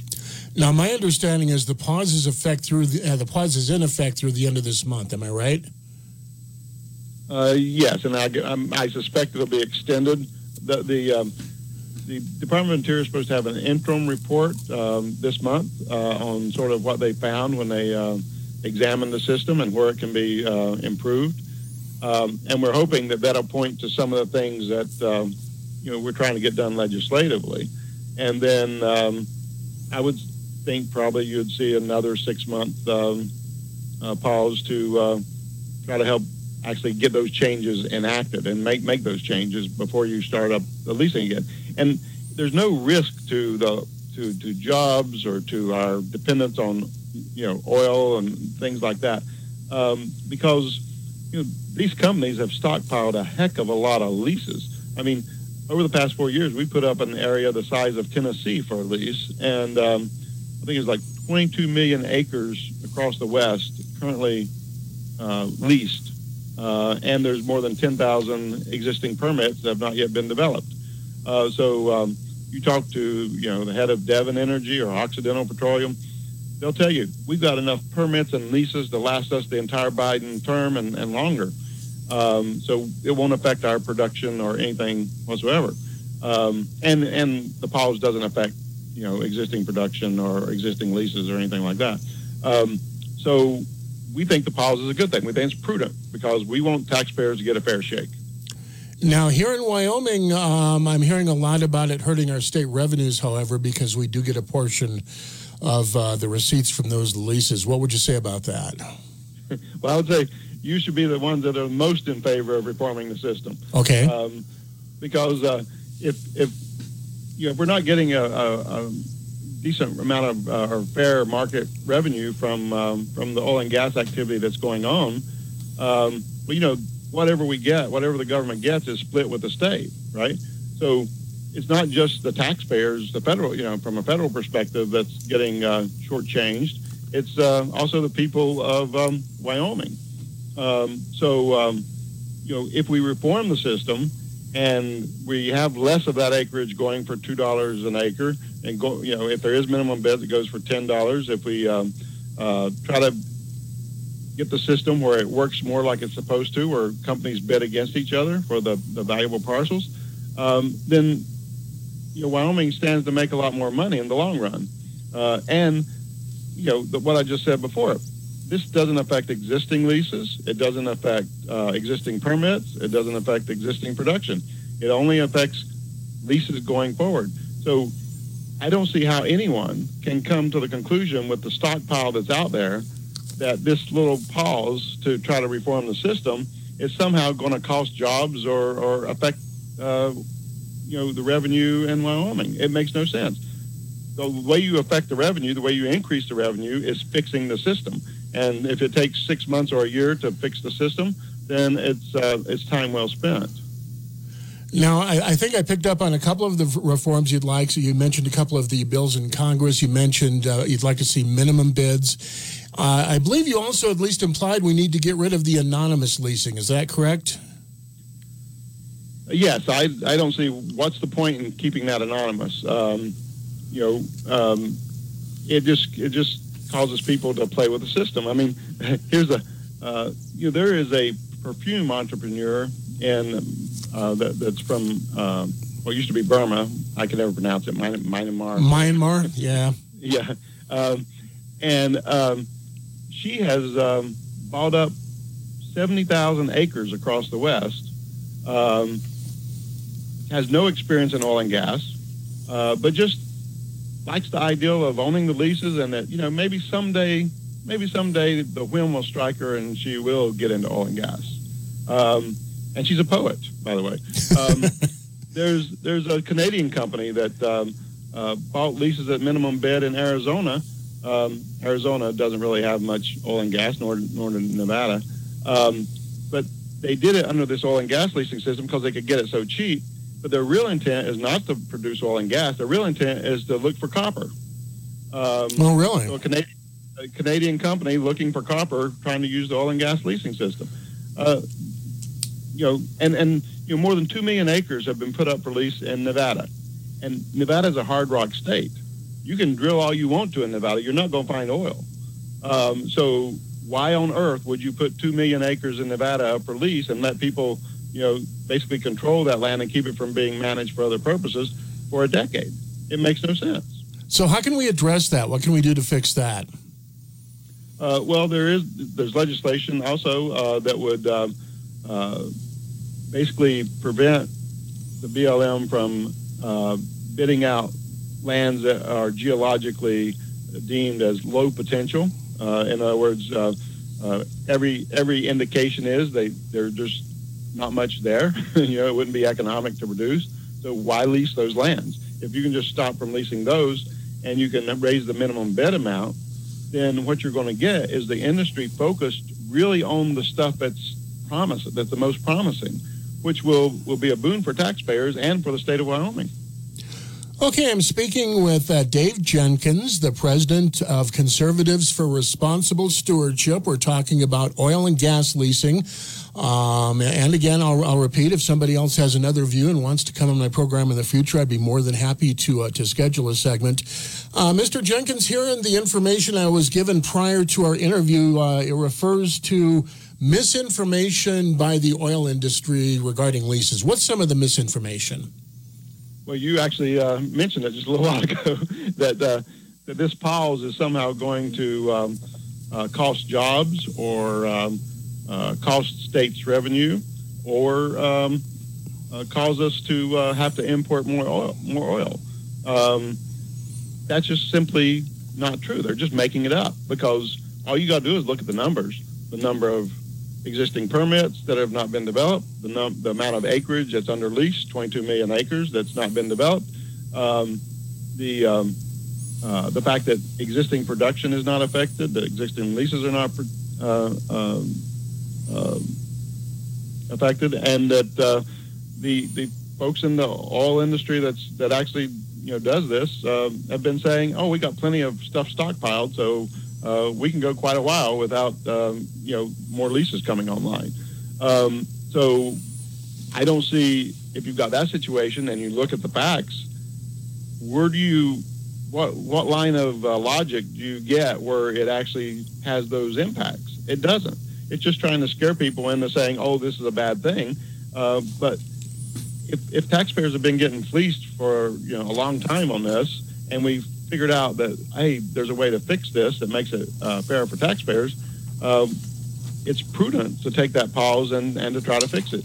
Um, the other thing people need to really keep in mind is that you know we have built up a, a mountain of debt in this country um, uh, over the past four years because of the pandemic. Uh, obviously, uh, more of the pandemic stuff this year, and even before that, obviously, uh, with all the stuff we did to, to, try to stimulate the economy back in the um, what, 2008, 2012, of those time frames.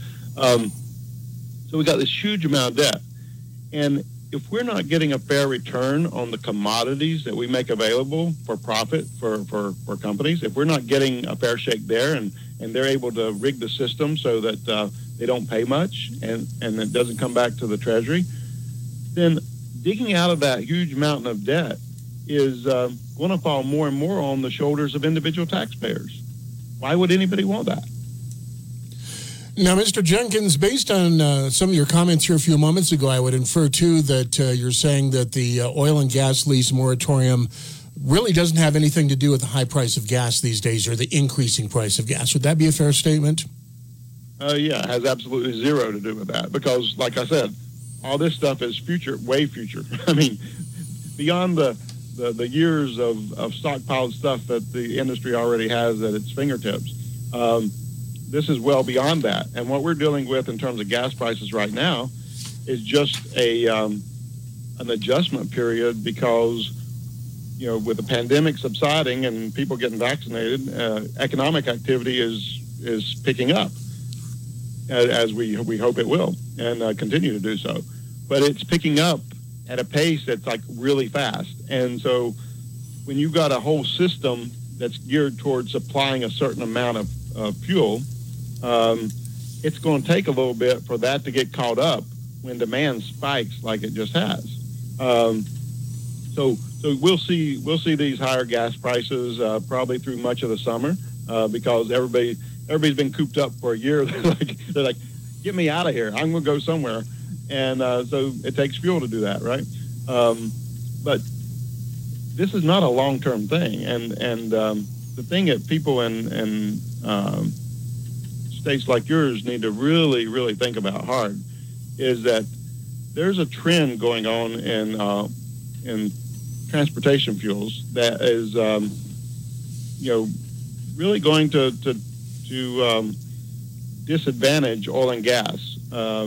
The electrification of, of, of um, the transportation sector. Every semi truck manufacturer in the world is rolling out a 100% electric semi trucks. Um, FedEx is or has ordered hundreds and hundreds or thousands actually of um, of electric, fully electric delivery vans, as as has UPS, Anheuser Busch, Walmart. They've all ordered um, fully electric semis. Uh, General Motors has said all of its cars are going to be electric by 2032 or something like that.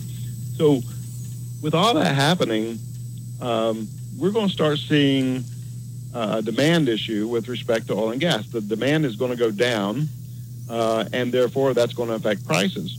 And the problem is in this country, it cost us quite a bit to pull that oil out of the ground, uh, especially across the West where you're doing, uh, the, the, you know, tapping into the oil shale and stuff. Um, so you need 40, 45, 50, 55, depending on the well and the infrastructure and all that stuff, um, dollars a barrel to just just break even or make a profit. Um, the uh, head of Royal Dutch Shell said that he believes that we're going to be in a time where the price of oil will be, as in his words, lower forever. So he's talking about sub $40 a barrel oil forever. And if that's the future, because of the way the transportation grid's going, then that is going to put a, a a lot of companies out of business across the West because they can't simply make a profit at you know $35 a barrel oil or $30 a barrel oil or $25 a barrel oil. Um, so for the state of Wyoming, if, if I was in charge, which I'm not, uh, I would really be thinking about diversifying the state's revenue stream because you don't want to be so heavily dependent on oil and gas at a time when the energy market is in such a period of transition. Now, I've actually spoken to a state economist on this subject numerous times, and, and he's told me that at uh, any price under $60 a barrel here in Wyoming, um, it's really not cost effective for the companies to go after it. You're, you're saying it's going to be maybe $35 a barrel. Uh, does that mean basically our long term future for the oil industry in Wyoming is pretty bleak? Well, yes, that's what I would say. And um, that's why, you know, you shouldn't be focused on this pause. I mean, the pause is if you can get if we can get more revenue from the oil that's being produced in the short term, uh, that would be a great thing, and you take advantage of that. Uh, but uh, over the long term, you need to be looking further out and say, okay, in 2030, you know, what's the likely price of oil going to be? And if it's below that threshold, whether it's $60 a barrel or $50 a barrel, uh, you know, you look up in places like Alaska, like the Arctic Refuge, price of oil needs to be $85 a barrel just to break even. Um, so, um, you know, it varies from place to place. But when you start looking at that and you look at where the price trend is going, then you've got to get in sync with the market. You've got to say, okay, we're going, we, the market's going this direction. We need to take our cues from the market and we need to diversify so that we're not stuck in a situation where the market is working against us. How about natural gas? You mentioned electric cars. A lot of uh, electricity plants these days are powered by natural gas. Is the long term outlook for natural gas a little more favorable? Uh, actually, it's, kind of in the same boat. Okay. Because um, uh, if you look at our electric grid, um, our coal plants and our uh, natural gas plants, um, they were all built. Most of them were built quite a while back, uh, especially the coal plants. I mean, they. I think the last one was built in 1990. Okay, uh, and the uh, natural gas plants are getting old too. And these plants have a, a shelf life. I mean, an operating life, and um, for um, you know, they're usually it's usually about 30 to 40 years. Okay, and as they get older, they become they require more maintenance, and it costs more to operate them. And so the trend we're seeing is that with both coal and gas, but especially coal, but gas is sort of following a little bit behind that in the same direction, is that as these plants age, the the cost the, the cost effectiveness of their ability when they produce electricity, uh, they get a, a, bit of a disadvantage vis-a-vis other sources of energy. Uh, for example, in Arizona, there's a there's a, a coal plant. It produces electricity for around eighty dollars a megawatt hour. Mm-hmm. The new solar and storage facilities that are going online across the West, some of them are selling electricity on a 20-year contract for $14 a megawatt hour.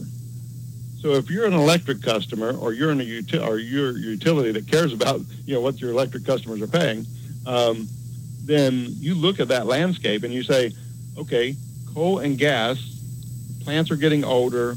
It's getting more expensive to operate them, and the price of natural gas is projected to increase to double by 2030. Anyway, that's another aspect of it.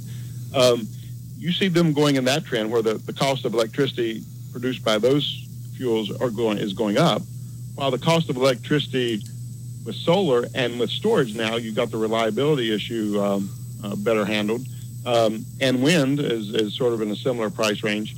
Um, low and going down, um, it's really hard for a utility now to say, okay, the smart bet is for me to build another gas plant.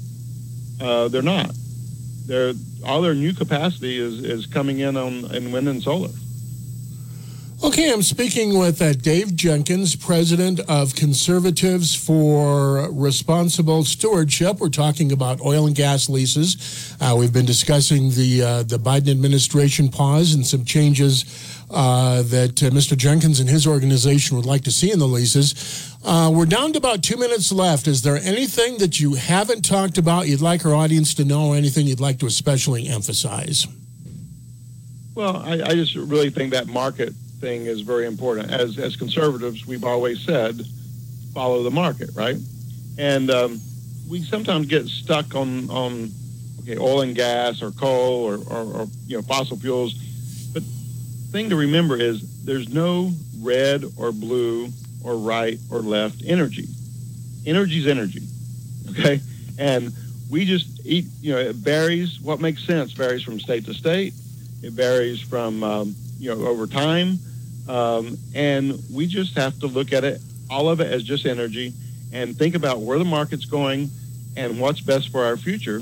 Um, and and you know, um, I just really would be concerned that a state like Wyoming, um, if it get where the governor or other people are just locked in on, um, you know, we've got to be pro fossil fuels and subsidize them, prop them up no matter what, uh, then you know, as the market changes, uh, you're, you're eventually going to be in a real pickle.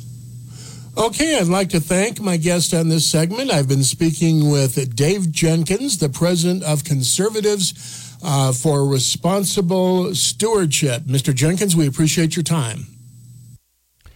AM 650 KGAB, Cheyenne's number one news talk radio station. Coming up the other side of the news and information break just ahead, we'll be speaking with Mike Heath of the Master Gardener Program. I believe Mike is going to be talking garlic today, uh, growing garlic, garlic scapes. I'm not sure what a garlic scape is exactly, but uh, that's something we can ask Mike, and that's coming up here just the other side of the uh, news and information break. And of course, we will be taking calls as we typically do with the Master Gardener segment. So that's coming up here in about three minutes from right now, and we will be taking calls at 632 3323 if you have any questions or comments. Thanks for joining us. Nice afternoon out. Uh, beautiful day for the middle of July. I don't I don't do 95 too well. This is the kind of weather I sort of enjoy. So get out and enjoy the day if you if you have the chance. A little bit cooler today. I personally like that. Of course, all of the uh, Cheyenne Frontier Days regalias up in downtown Cheyenne. It feels like uh, feels like July in Cheyenne for sure. After what was uh, well a pretty weird year last year with just about everything on hold. AM 650 KGAB Cheyenne News Talk radio station. will be speaking with Mike Heath with the Master Gardener program just ahead right here. Your day weather forecast is brought to you by Bob Ruwart Motors, an honest upfront deal. All roads lead to BobRuwartMotors.com. Your Saturday forecast will feature mostly sunny skies, temps cool and comfortable into the upper 70s and low 80s. Northerly winds will be breezy at 15 to 25. For tonight, clear skies, lows in the low to mid 50s. Your Sunday outlook, keeping it sunny with highs in the lower to mid 80s, back to the upper 80s, low 90s, sunny and dry for Monday. Lows in the low to mid 50s. I'm day weather meteorologist Don Watzel. Hannah complained of a headache. It was a rhabdomyosarcoma Within a few days, Hannah was in treatment because we were told the tumor was very aggressive. And it very quickly became clear that St. Jude was the ultimate place to be. So we've essentially put our lives in South Africa on hold. Incredibly blessed to be here. St. Jude is an asset to the world. The research that is developed here is offered freely to the rest of the medical world.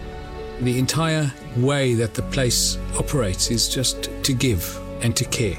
I think it's the kind of place that not only stands as a beacon for pediatric cancer, but I think it could teach the world a couple of lessons about how to treat people. And I think if those lessons could be learned, even in their most basic form, this world could be a better place. St. Jude Children's Research Hospital, finding cures, saving children. Learn more at stjude.org. The thought of my sons growing up without me inspired me to quit smoking. I talked to my doctors and then I threw away all my cigarettes, ashtrays, and lighters. I started exercising instead of smoking. Getting support from friends online kept me on track. Staying away from alcohol when I was first quitting was key. Instead of smoking after I ate, I'd get up and take a walk. I missed having a cigarette in my hand, so I'd hold a pen or a straw, anything. Until I knew I wouldn't give in to temptation, I spent more time with my friends who didn't smoke. I went to places that were smoke free. I didn't stay quit the very first time I tried. I kept on trying, and I learned something each time. Do whatever it takes. No matter how many times it takes. I quit. I quit. I quit. We did it, so can you. You can quit. For free help, call 1 800 QUIT NOW. A message from the U.S. Department of Health and Human Services and CDC. AM 650 KGAB, Cheyenne's number one news talk radio station. On the phone, I have Mike Heath with the Master Gardener Program. Good afternoon, Mike. Doug, how you doing today? Pretty well. How about yourself? Oh, I am magnificent. I'm sitting in here with the hydroponics, looking at them and relaxing. And, you know, there's nothing more relaxing than just being around plants. And I understand you're going to talk garlic today. Is that right? Oh, garlic scapes. What, what are garlic scapes? Yeah, see, that's what I was going to ask. Have you ever heard of them before? Nope, I have not. Well, then you are probably right along with 99.999% of the rest of the world. Garlic scapes are probably one of the only delicacies actually grown here in Wyoming. And uh, even that is very, very little and a and small amount. It's a part of the garlic plant that people don't think about at all. Um, And let's start off, you know, what garlic is. It's a member of what's called the allium family, Okay. which includes chives, onions. Um, there's a lot of flowers with these big, round, beautiful uh, flower heads on that are probably four to six inches across um, and smell like onions.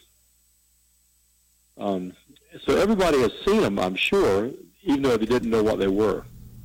Now, garlic is part of that family, and they all have the same kind of flower head, and it's a stalk that comes out of the center of the bulb, and it uh, shoots up out of the plant itself. Now, a garlic plant is about two to three feet tall. Now, a lot of folks won't realize that just seeing the size of the bulb, but it's actually a fairly large plant, and this flower head will start shooting up um, about the middle of June. And as it comes up, it just forms a curlicue, and it goes around once, maybe twice, in a little pigtail-looking uh, shape, and it has a little pear-shaped uh, ball up toward the end of it. Okay. Now that pear-shaped ball is actually the flower. And if you let it go, that flower will open and you'll have that pretty showy flower. But that also forms seeds. And if you let that thing form, it's going to take all the energy away from the bulb and the bulb will actually start to shrink. Okay. So for any garlic farmer, it is a bad thing to let that flower head form. So they've got to come off. The neat thing about it is these things are edible and they are absolutely delicious. And that's the garlic scape. Now, that's not the part of the plant we normally think of. Does it taste like a garlic bulb or does it taste different? It does, but it's very delicate. Whereas your garlic has a stronger flavor, and you've got to get away from the garlic you buy in the grocery store. So I've got to digress for a minute and explain that. That is a California white garlic, Okay. and it is exceptionally mild and weak flavored because although people like garlic, they like it at varying strengths. Right. and there are lots of different uh, varieties of garlic out there. Some are extremely hot, some are mild, like the California white, and some are in between.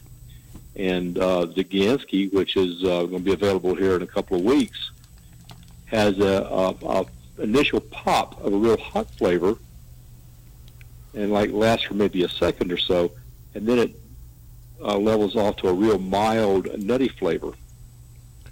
So, Mike, And, a uh, qu- quick question here, and I realize you're not, you know, a gourmet chef or anything, but would you use this garlic in the same way that you would store-bought garlic, say, in chili and dishes you cook at home? Okay, we're going to get into that. Okay, okay. Because although I am not a gourmet chef, like you say, I have been doing a lot of experimenting with this stuff this year. Okay, very good.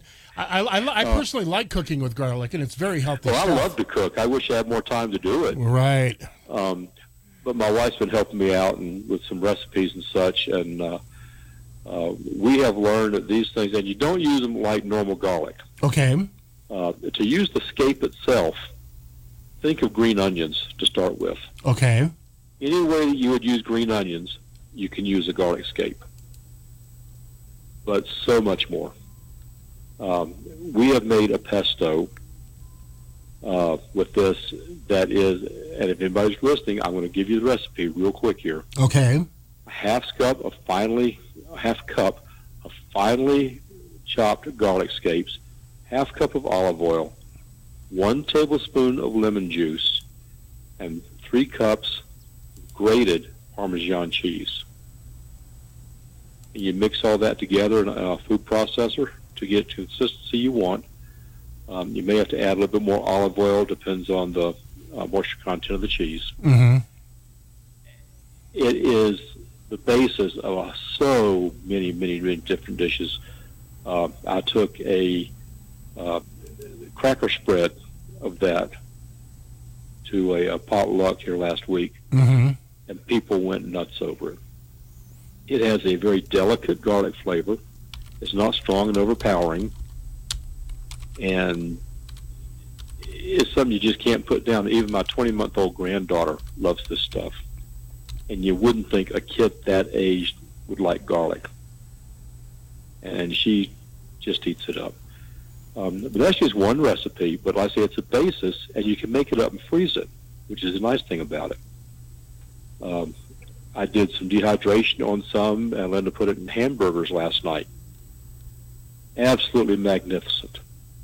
Uh, we have used it on stuffed grilled chicken uh, as part of the stuffing, and it just imparts that garlic flavor throughout the meat.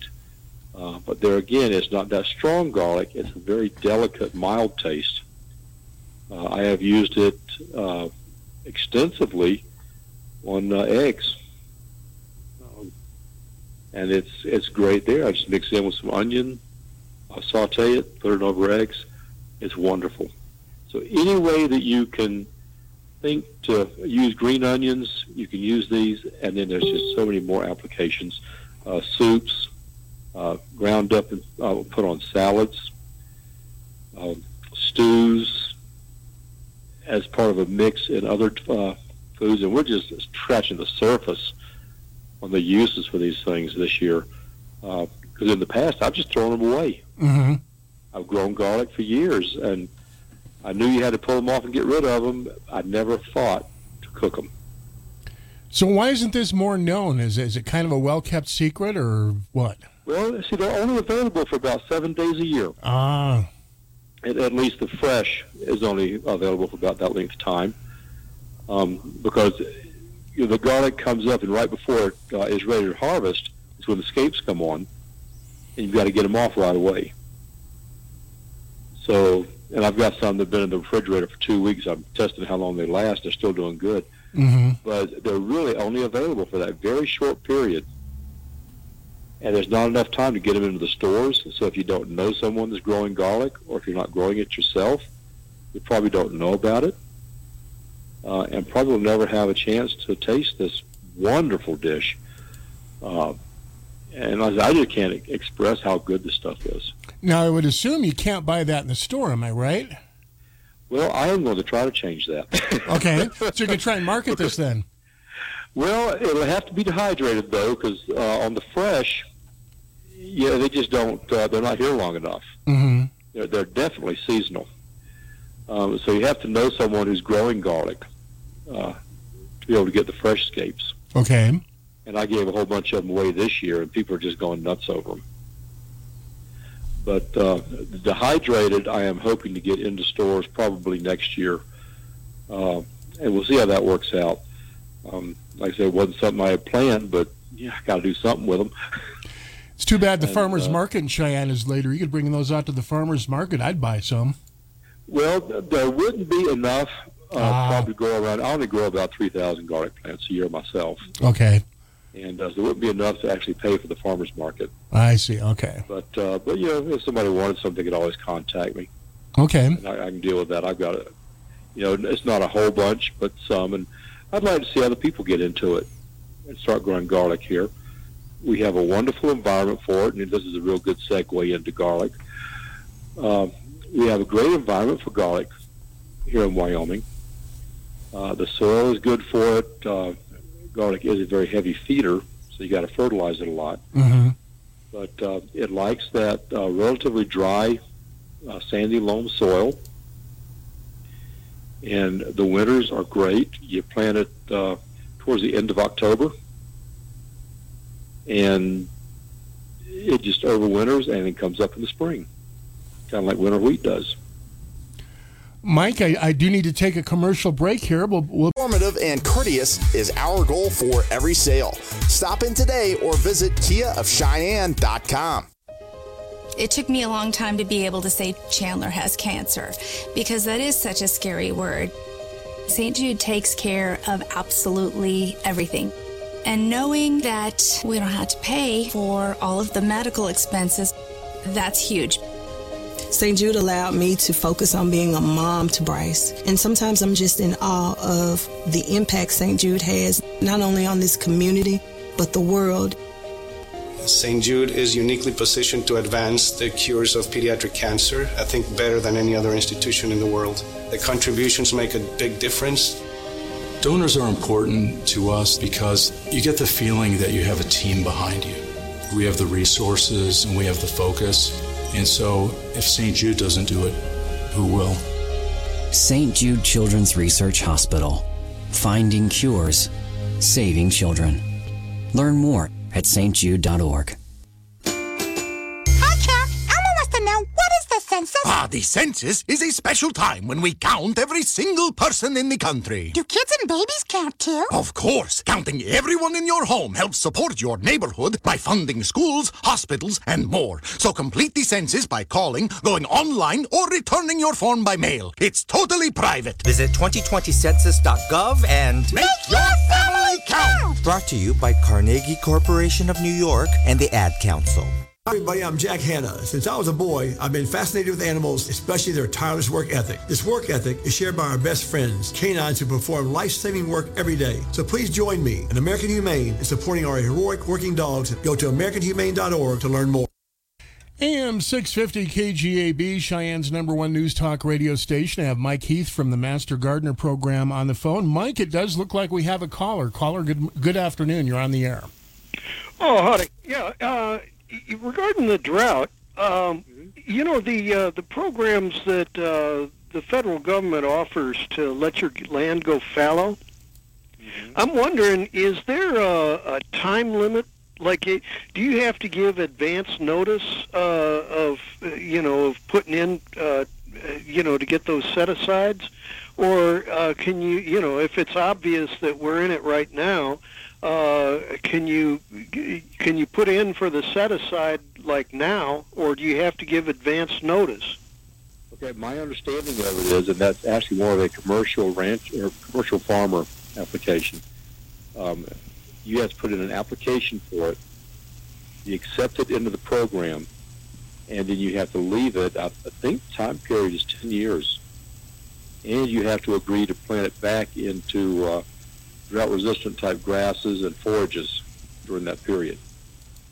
So if if there was like an emergency year like this one, I, I'm just wondering, you know, you would uh, right now, you know, in Congress they've got the infrastructure bill.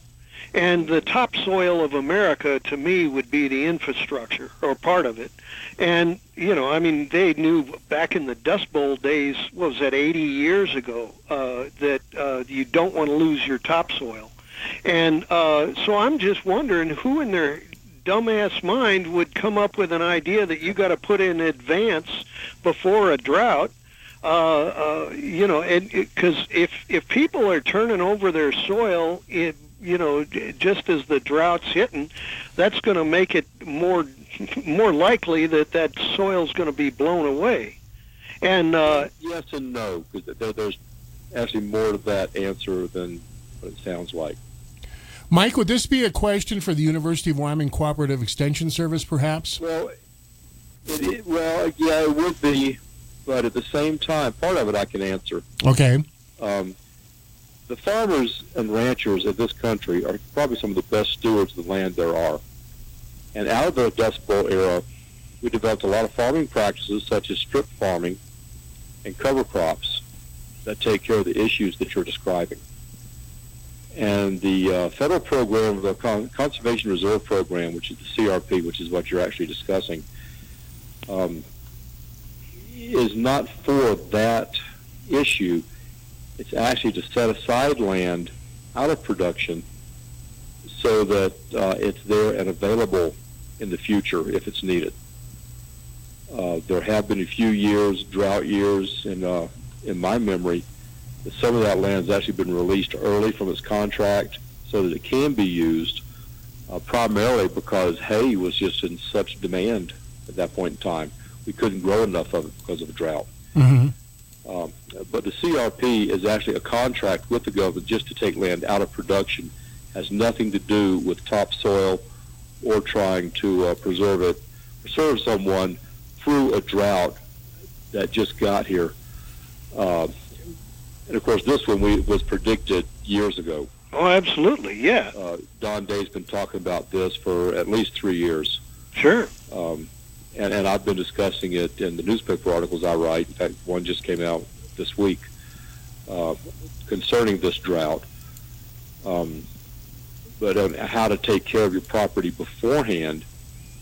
And unfortunately, the paper I write in is very limited in its uh, distribution. But this is something you plan for all the time, and you just don't turn your ground over unless you're going to have something planted on it, uh, something drought resistant, if there's a drought coming. And that's just uh, proper stewardship for the property.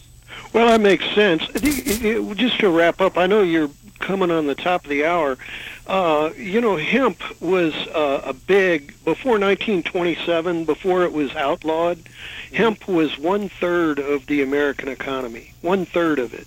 And so when they outlawed hemp, they they did it by tricking the farmers into believing that there was something called marijuana when it was really just hemp. And and so they they outlawed one third of the American economy. And well, you're you're right and you're wrong, both. Marijuana is hemp. Hemp is not necessarily marijuana. It's two different plants. Well, I understand. There's there's the smoking now, stuff and there's hemp the can form THC if it's not treated with kid gloves. In fact, there was a case in Nebraska. I think it was just this last year. A farmer lost his entire crop because he didn't uh, maintain it properly, and within two weeks, it went way over the THC level that was allowed. Well, what I'm leading up to is if you if you know about it as a, a weed, you know, as ground cover. Uh, I'm I'm old enough to remember when Richard Nixon was in and he was trying to force hemp outlawing, uh, you know, outlawing hemp in Missouri, and the uh, Department of Conservation out there was saying no, it's too important as duck food, as as uh, shelter for game birds. Uh, you know, there, it and when you start looking at a drought, you know that this plant plant, though it's hard to eradicate, creates a huge amount of shade. It prevents uh, topsoil from being lost. It provides, uh, you know, shelter and and uh, it's great. Uh, uh, what do you call it? Um, uh, you know, cattle food. It's um, silage, and so the idea that uh, that by they did outlaw it, uh, you know, by tricking us with the name, whether it was hemp or whether it was, you know, cannabis, but it was still uh, outlawing one third of the economy, and it it set it up so that so much of, you know, you look at western Kansas, eastern Colorado, Wyoming, many of the the uh, uh, western states used to be covered in it. I was re- recently reading a book about Utah and the cattle production out there, and they had massive cattle production, but they ate it all down to the nub. And uh, and so now it's all pretty much desert back there, and and uh, so we've got to get some of those native plants back in, and it would seem to me that planting hemp is going to be a part of that uh, that we got to provide shade for the the ground uh, in order for the other plants to get back established. And uh, so I just wondered if you got any take on that. Well, you're talking a political issue now, and and there again, hemp is permitted in Wyoming, uh, but there again, not marijuana. I, th- I, think we're starting to get a little far afield here, also from the discussion. Well, to me, it's not political. You know, it's it's you know, it's pure agricultural. It's pure you know, ecological.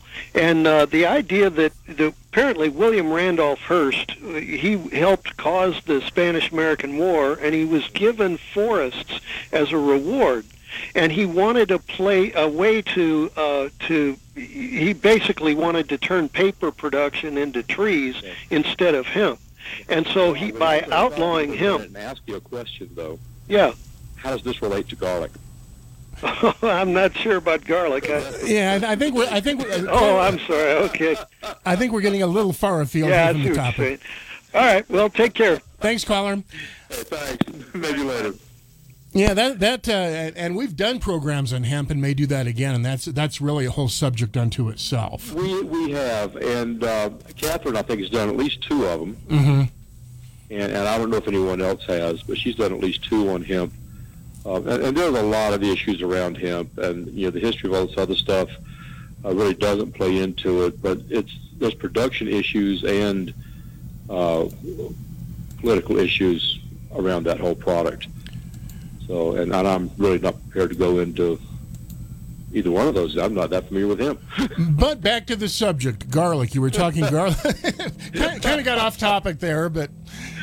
Um, well, what I'd like to see in a little bit of time remaining is, you know, people. Uh, I would like to see planting more garlic. Um, it is it's a wonderful plant. It's got a lot of health benefits that we can get into at another time because it's just not enough time left. But uh, I'd like to see this come on as a, more of a product, more of a crop here in Wyoming, and not just the standard varieties that you uh, think of, like the California whites, Mm-hmm. but the gourmet varieties. Mm-hmm. Because the California white will not grow here. It's got to have that warm, um, moist climate, the real loose, loamy soil of the South, Mm-hmm. uh, South southern coast actually, uh, which is why it's called California white because that's where it grows. Around Gilroy. Uh, well, there's a lot of areas down there, but it's it's really what you see in all the grocery stores nationwide. Mm-hmm. It's what people think garlic is because that's what they see in the stores. Yeah, exactly. And if you see something different, well, that's not really garlic. Well, Mhm. Yeah, it is. It is better garlic than what you buy in the store. Um, and and they do look different. Um, the Duganski is a, a purple with white stripes, and just a real pretty bulb. Um, and there's others, uh, silvers and reds, uh, all kinds of different garlics and a lot, a lot of different flavors. But I would love to see more people planting garlic for the gourmet uh, garlics, um, and see that as more of a crop here because we have the perfect soil. Why hasn't that happened, Mike? Well, we're a wheat country, Right. and this is my opinion. And why think of something else if wheat is doing so well for you? True. True. Uh, in fact, how much? well, Let's go back to the hemp issue for a minute. That was real big here a couple of years ago. But what have you heard in the last year about hemp? I haven't heard much. Yeah, me either. Uh, my understanding is, and I don't. Again, I don't want to go down the side road too far, but my understanding is it's a challenging crop. It's a very challenging crop, and then that's one of the issues that Catherine was bringing up. Um, but it was, it was a fad there for a short period of time, and it's going to die out. But garlic is something that you can put on the land as it is. It doesn't cost you ten dollars a seed. Uh, in fact, I put three thousand plants in last year, and I think it cost me about five hundred dollars, Oh wow. Okay. and uh, and that's not bad. I'm going to ask a stupid question here that I probably should know the answer to, but I don't. Do you grow garlic from a seed, or how do you grow it? Well, you can grow from a seed, but it's very difficult to do that. Okay. Uh, usually, you grow from a clove out of the bulb. Ah, okay. Well, that makes sense. hmm Now, I'm going to give my phone number out here if you don't mind. Sure. Go ahead.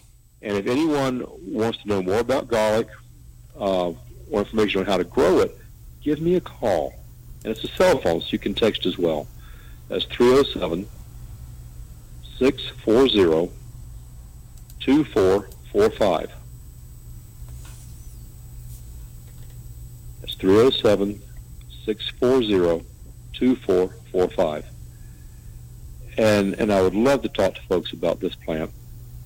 And uh, if you want to get started with it, I can give you uh, a list of folks to go to to get uh, real good cloves to plant and how to get started on it.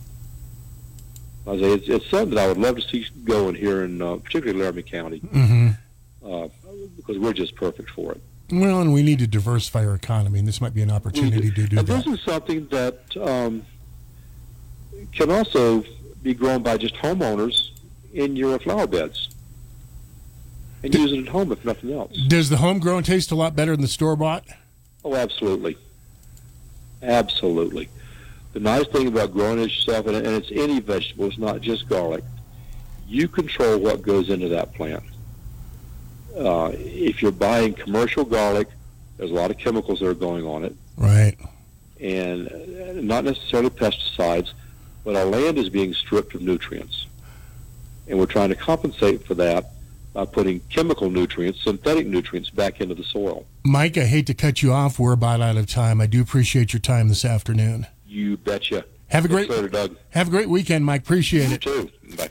AM 650 KGAB, Cheyenne Orchard Valley. We're coming up on the top of the hour. Thank you for joining us once again. In the week on the Weekend in Wyoming program, we'll do it again next week from 11 to 1 right here on AM 650 KGAB, Cheyenne Orchard Valley.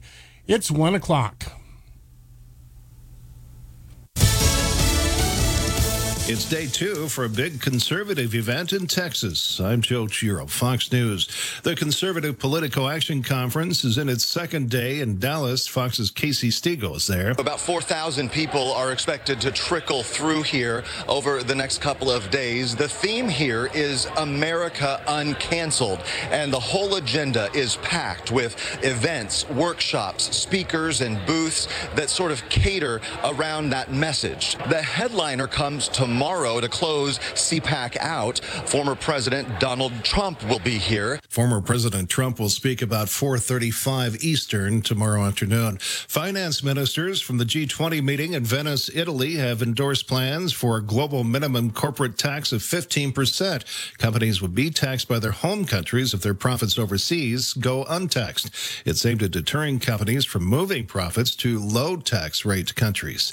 Billionaire Richard Branson set to travel to space tomorrow aboard his Virgin Galactic space plane from Las Cruces, New Mexico. Fox's Jeff Paul. Branson will be joined by three employees and two other pilots. They'll be aboard the VSS Unity, a sort of passenger rocket plane. The twin fuselage carrier jet will carry Unity to 50,000 feet, then be released and blast off through the Earth's atmosphere. It should last about 90 minutes from start to finish. Branson will beat Amazon CEO Jeff Bezos, who plans a launch into space later this month. A zoo in Omaha says roughly 200 people were possibly exposed to a rabid bat. Henry Doorly Zoo and Aquariums paying for rabies shots for 186 people who recently camped overnight at the aquarium. No one was bitten, but one bat tested positive for rabies. America is listing of Fox News.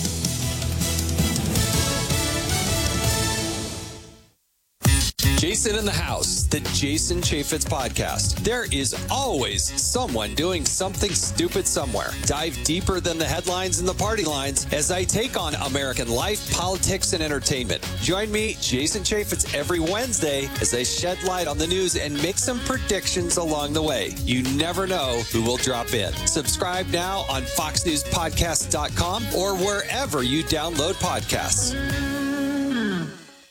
Connect to Fox News Audio on the Fox News app. Listen to hear your favorite hosts like Brian Kilmeade, Jimmy Failla, and Guy Benson standing up for what's right, live and via podcast. Just click listen, then swipe right and hear the latest news updates on your time. And scroll down to hear the latest podcasts from Fox News. And it's even easier to listen in the car with Apple CarPlay and Android Auto. Get programming alerts and notifications. Fox News Audio is on the Fox News app. The voices America trusts. Download it now.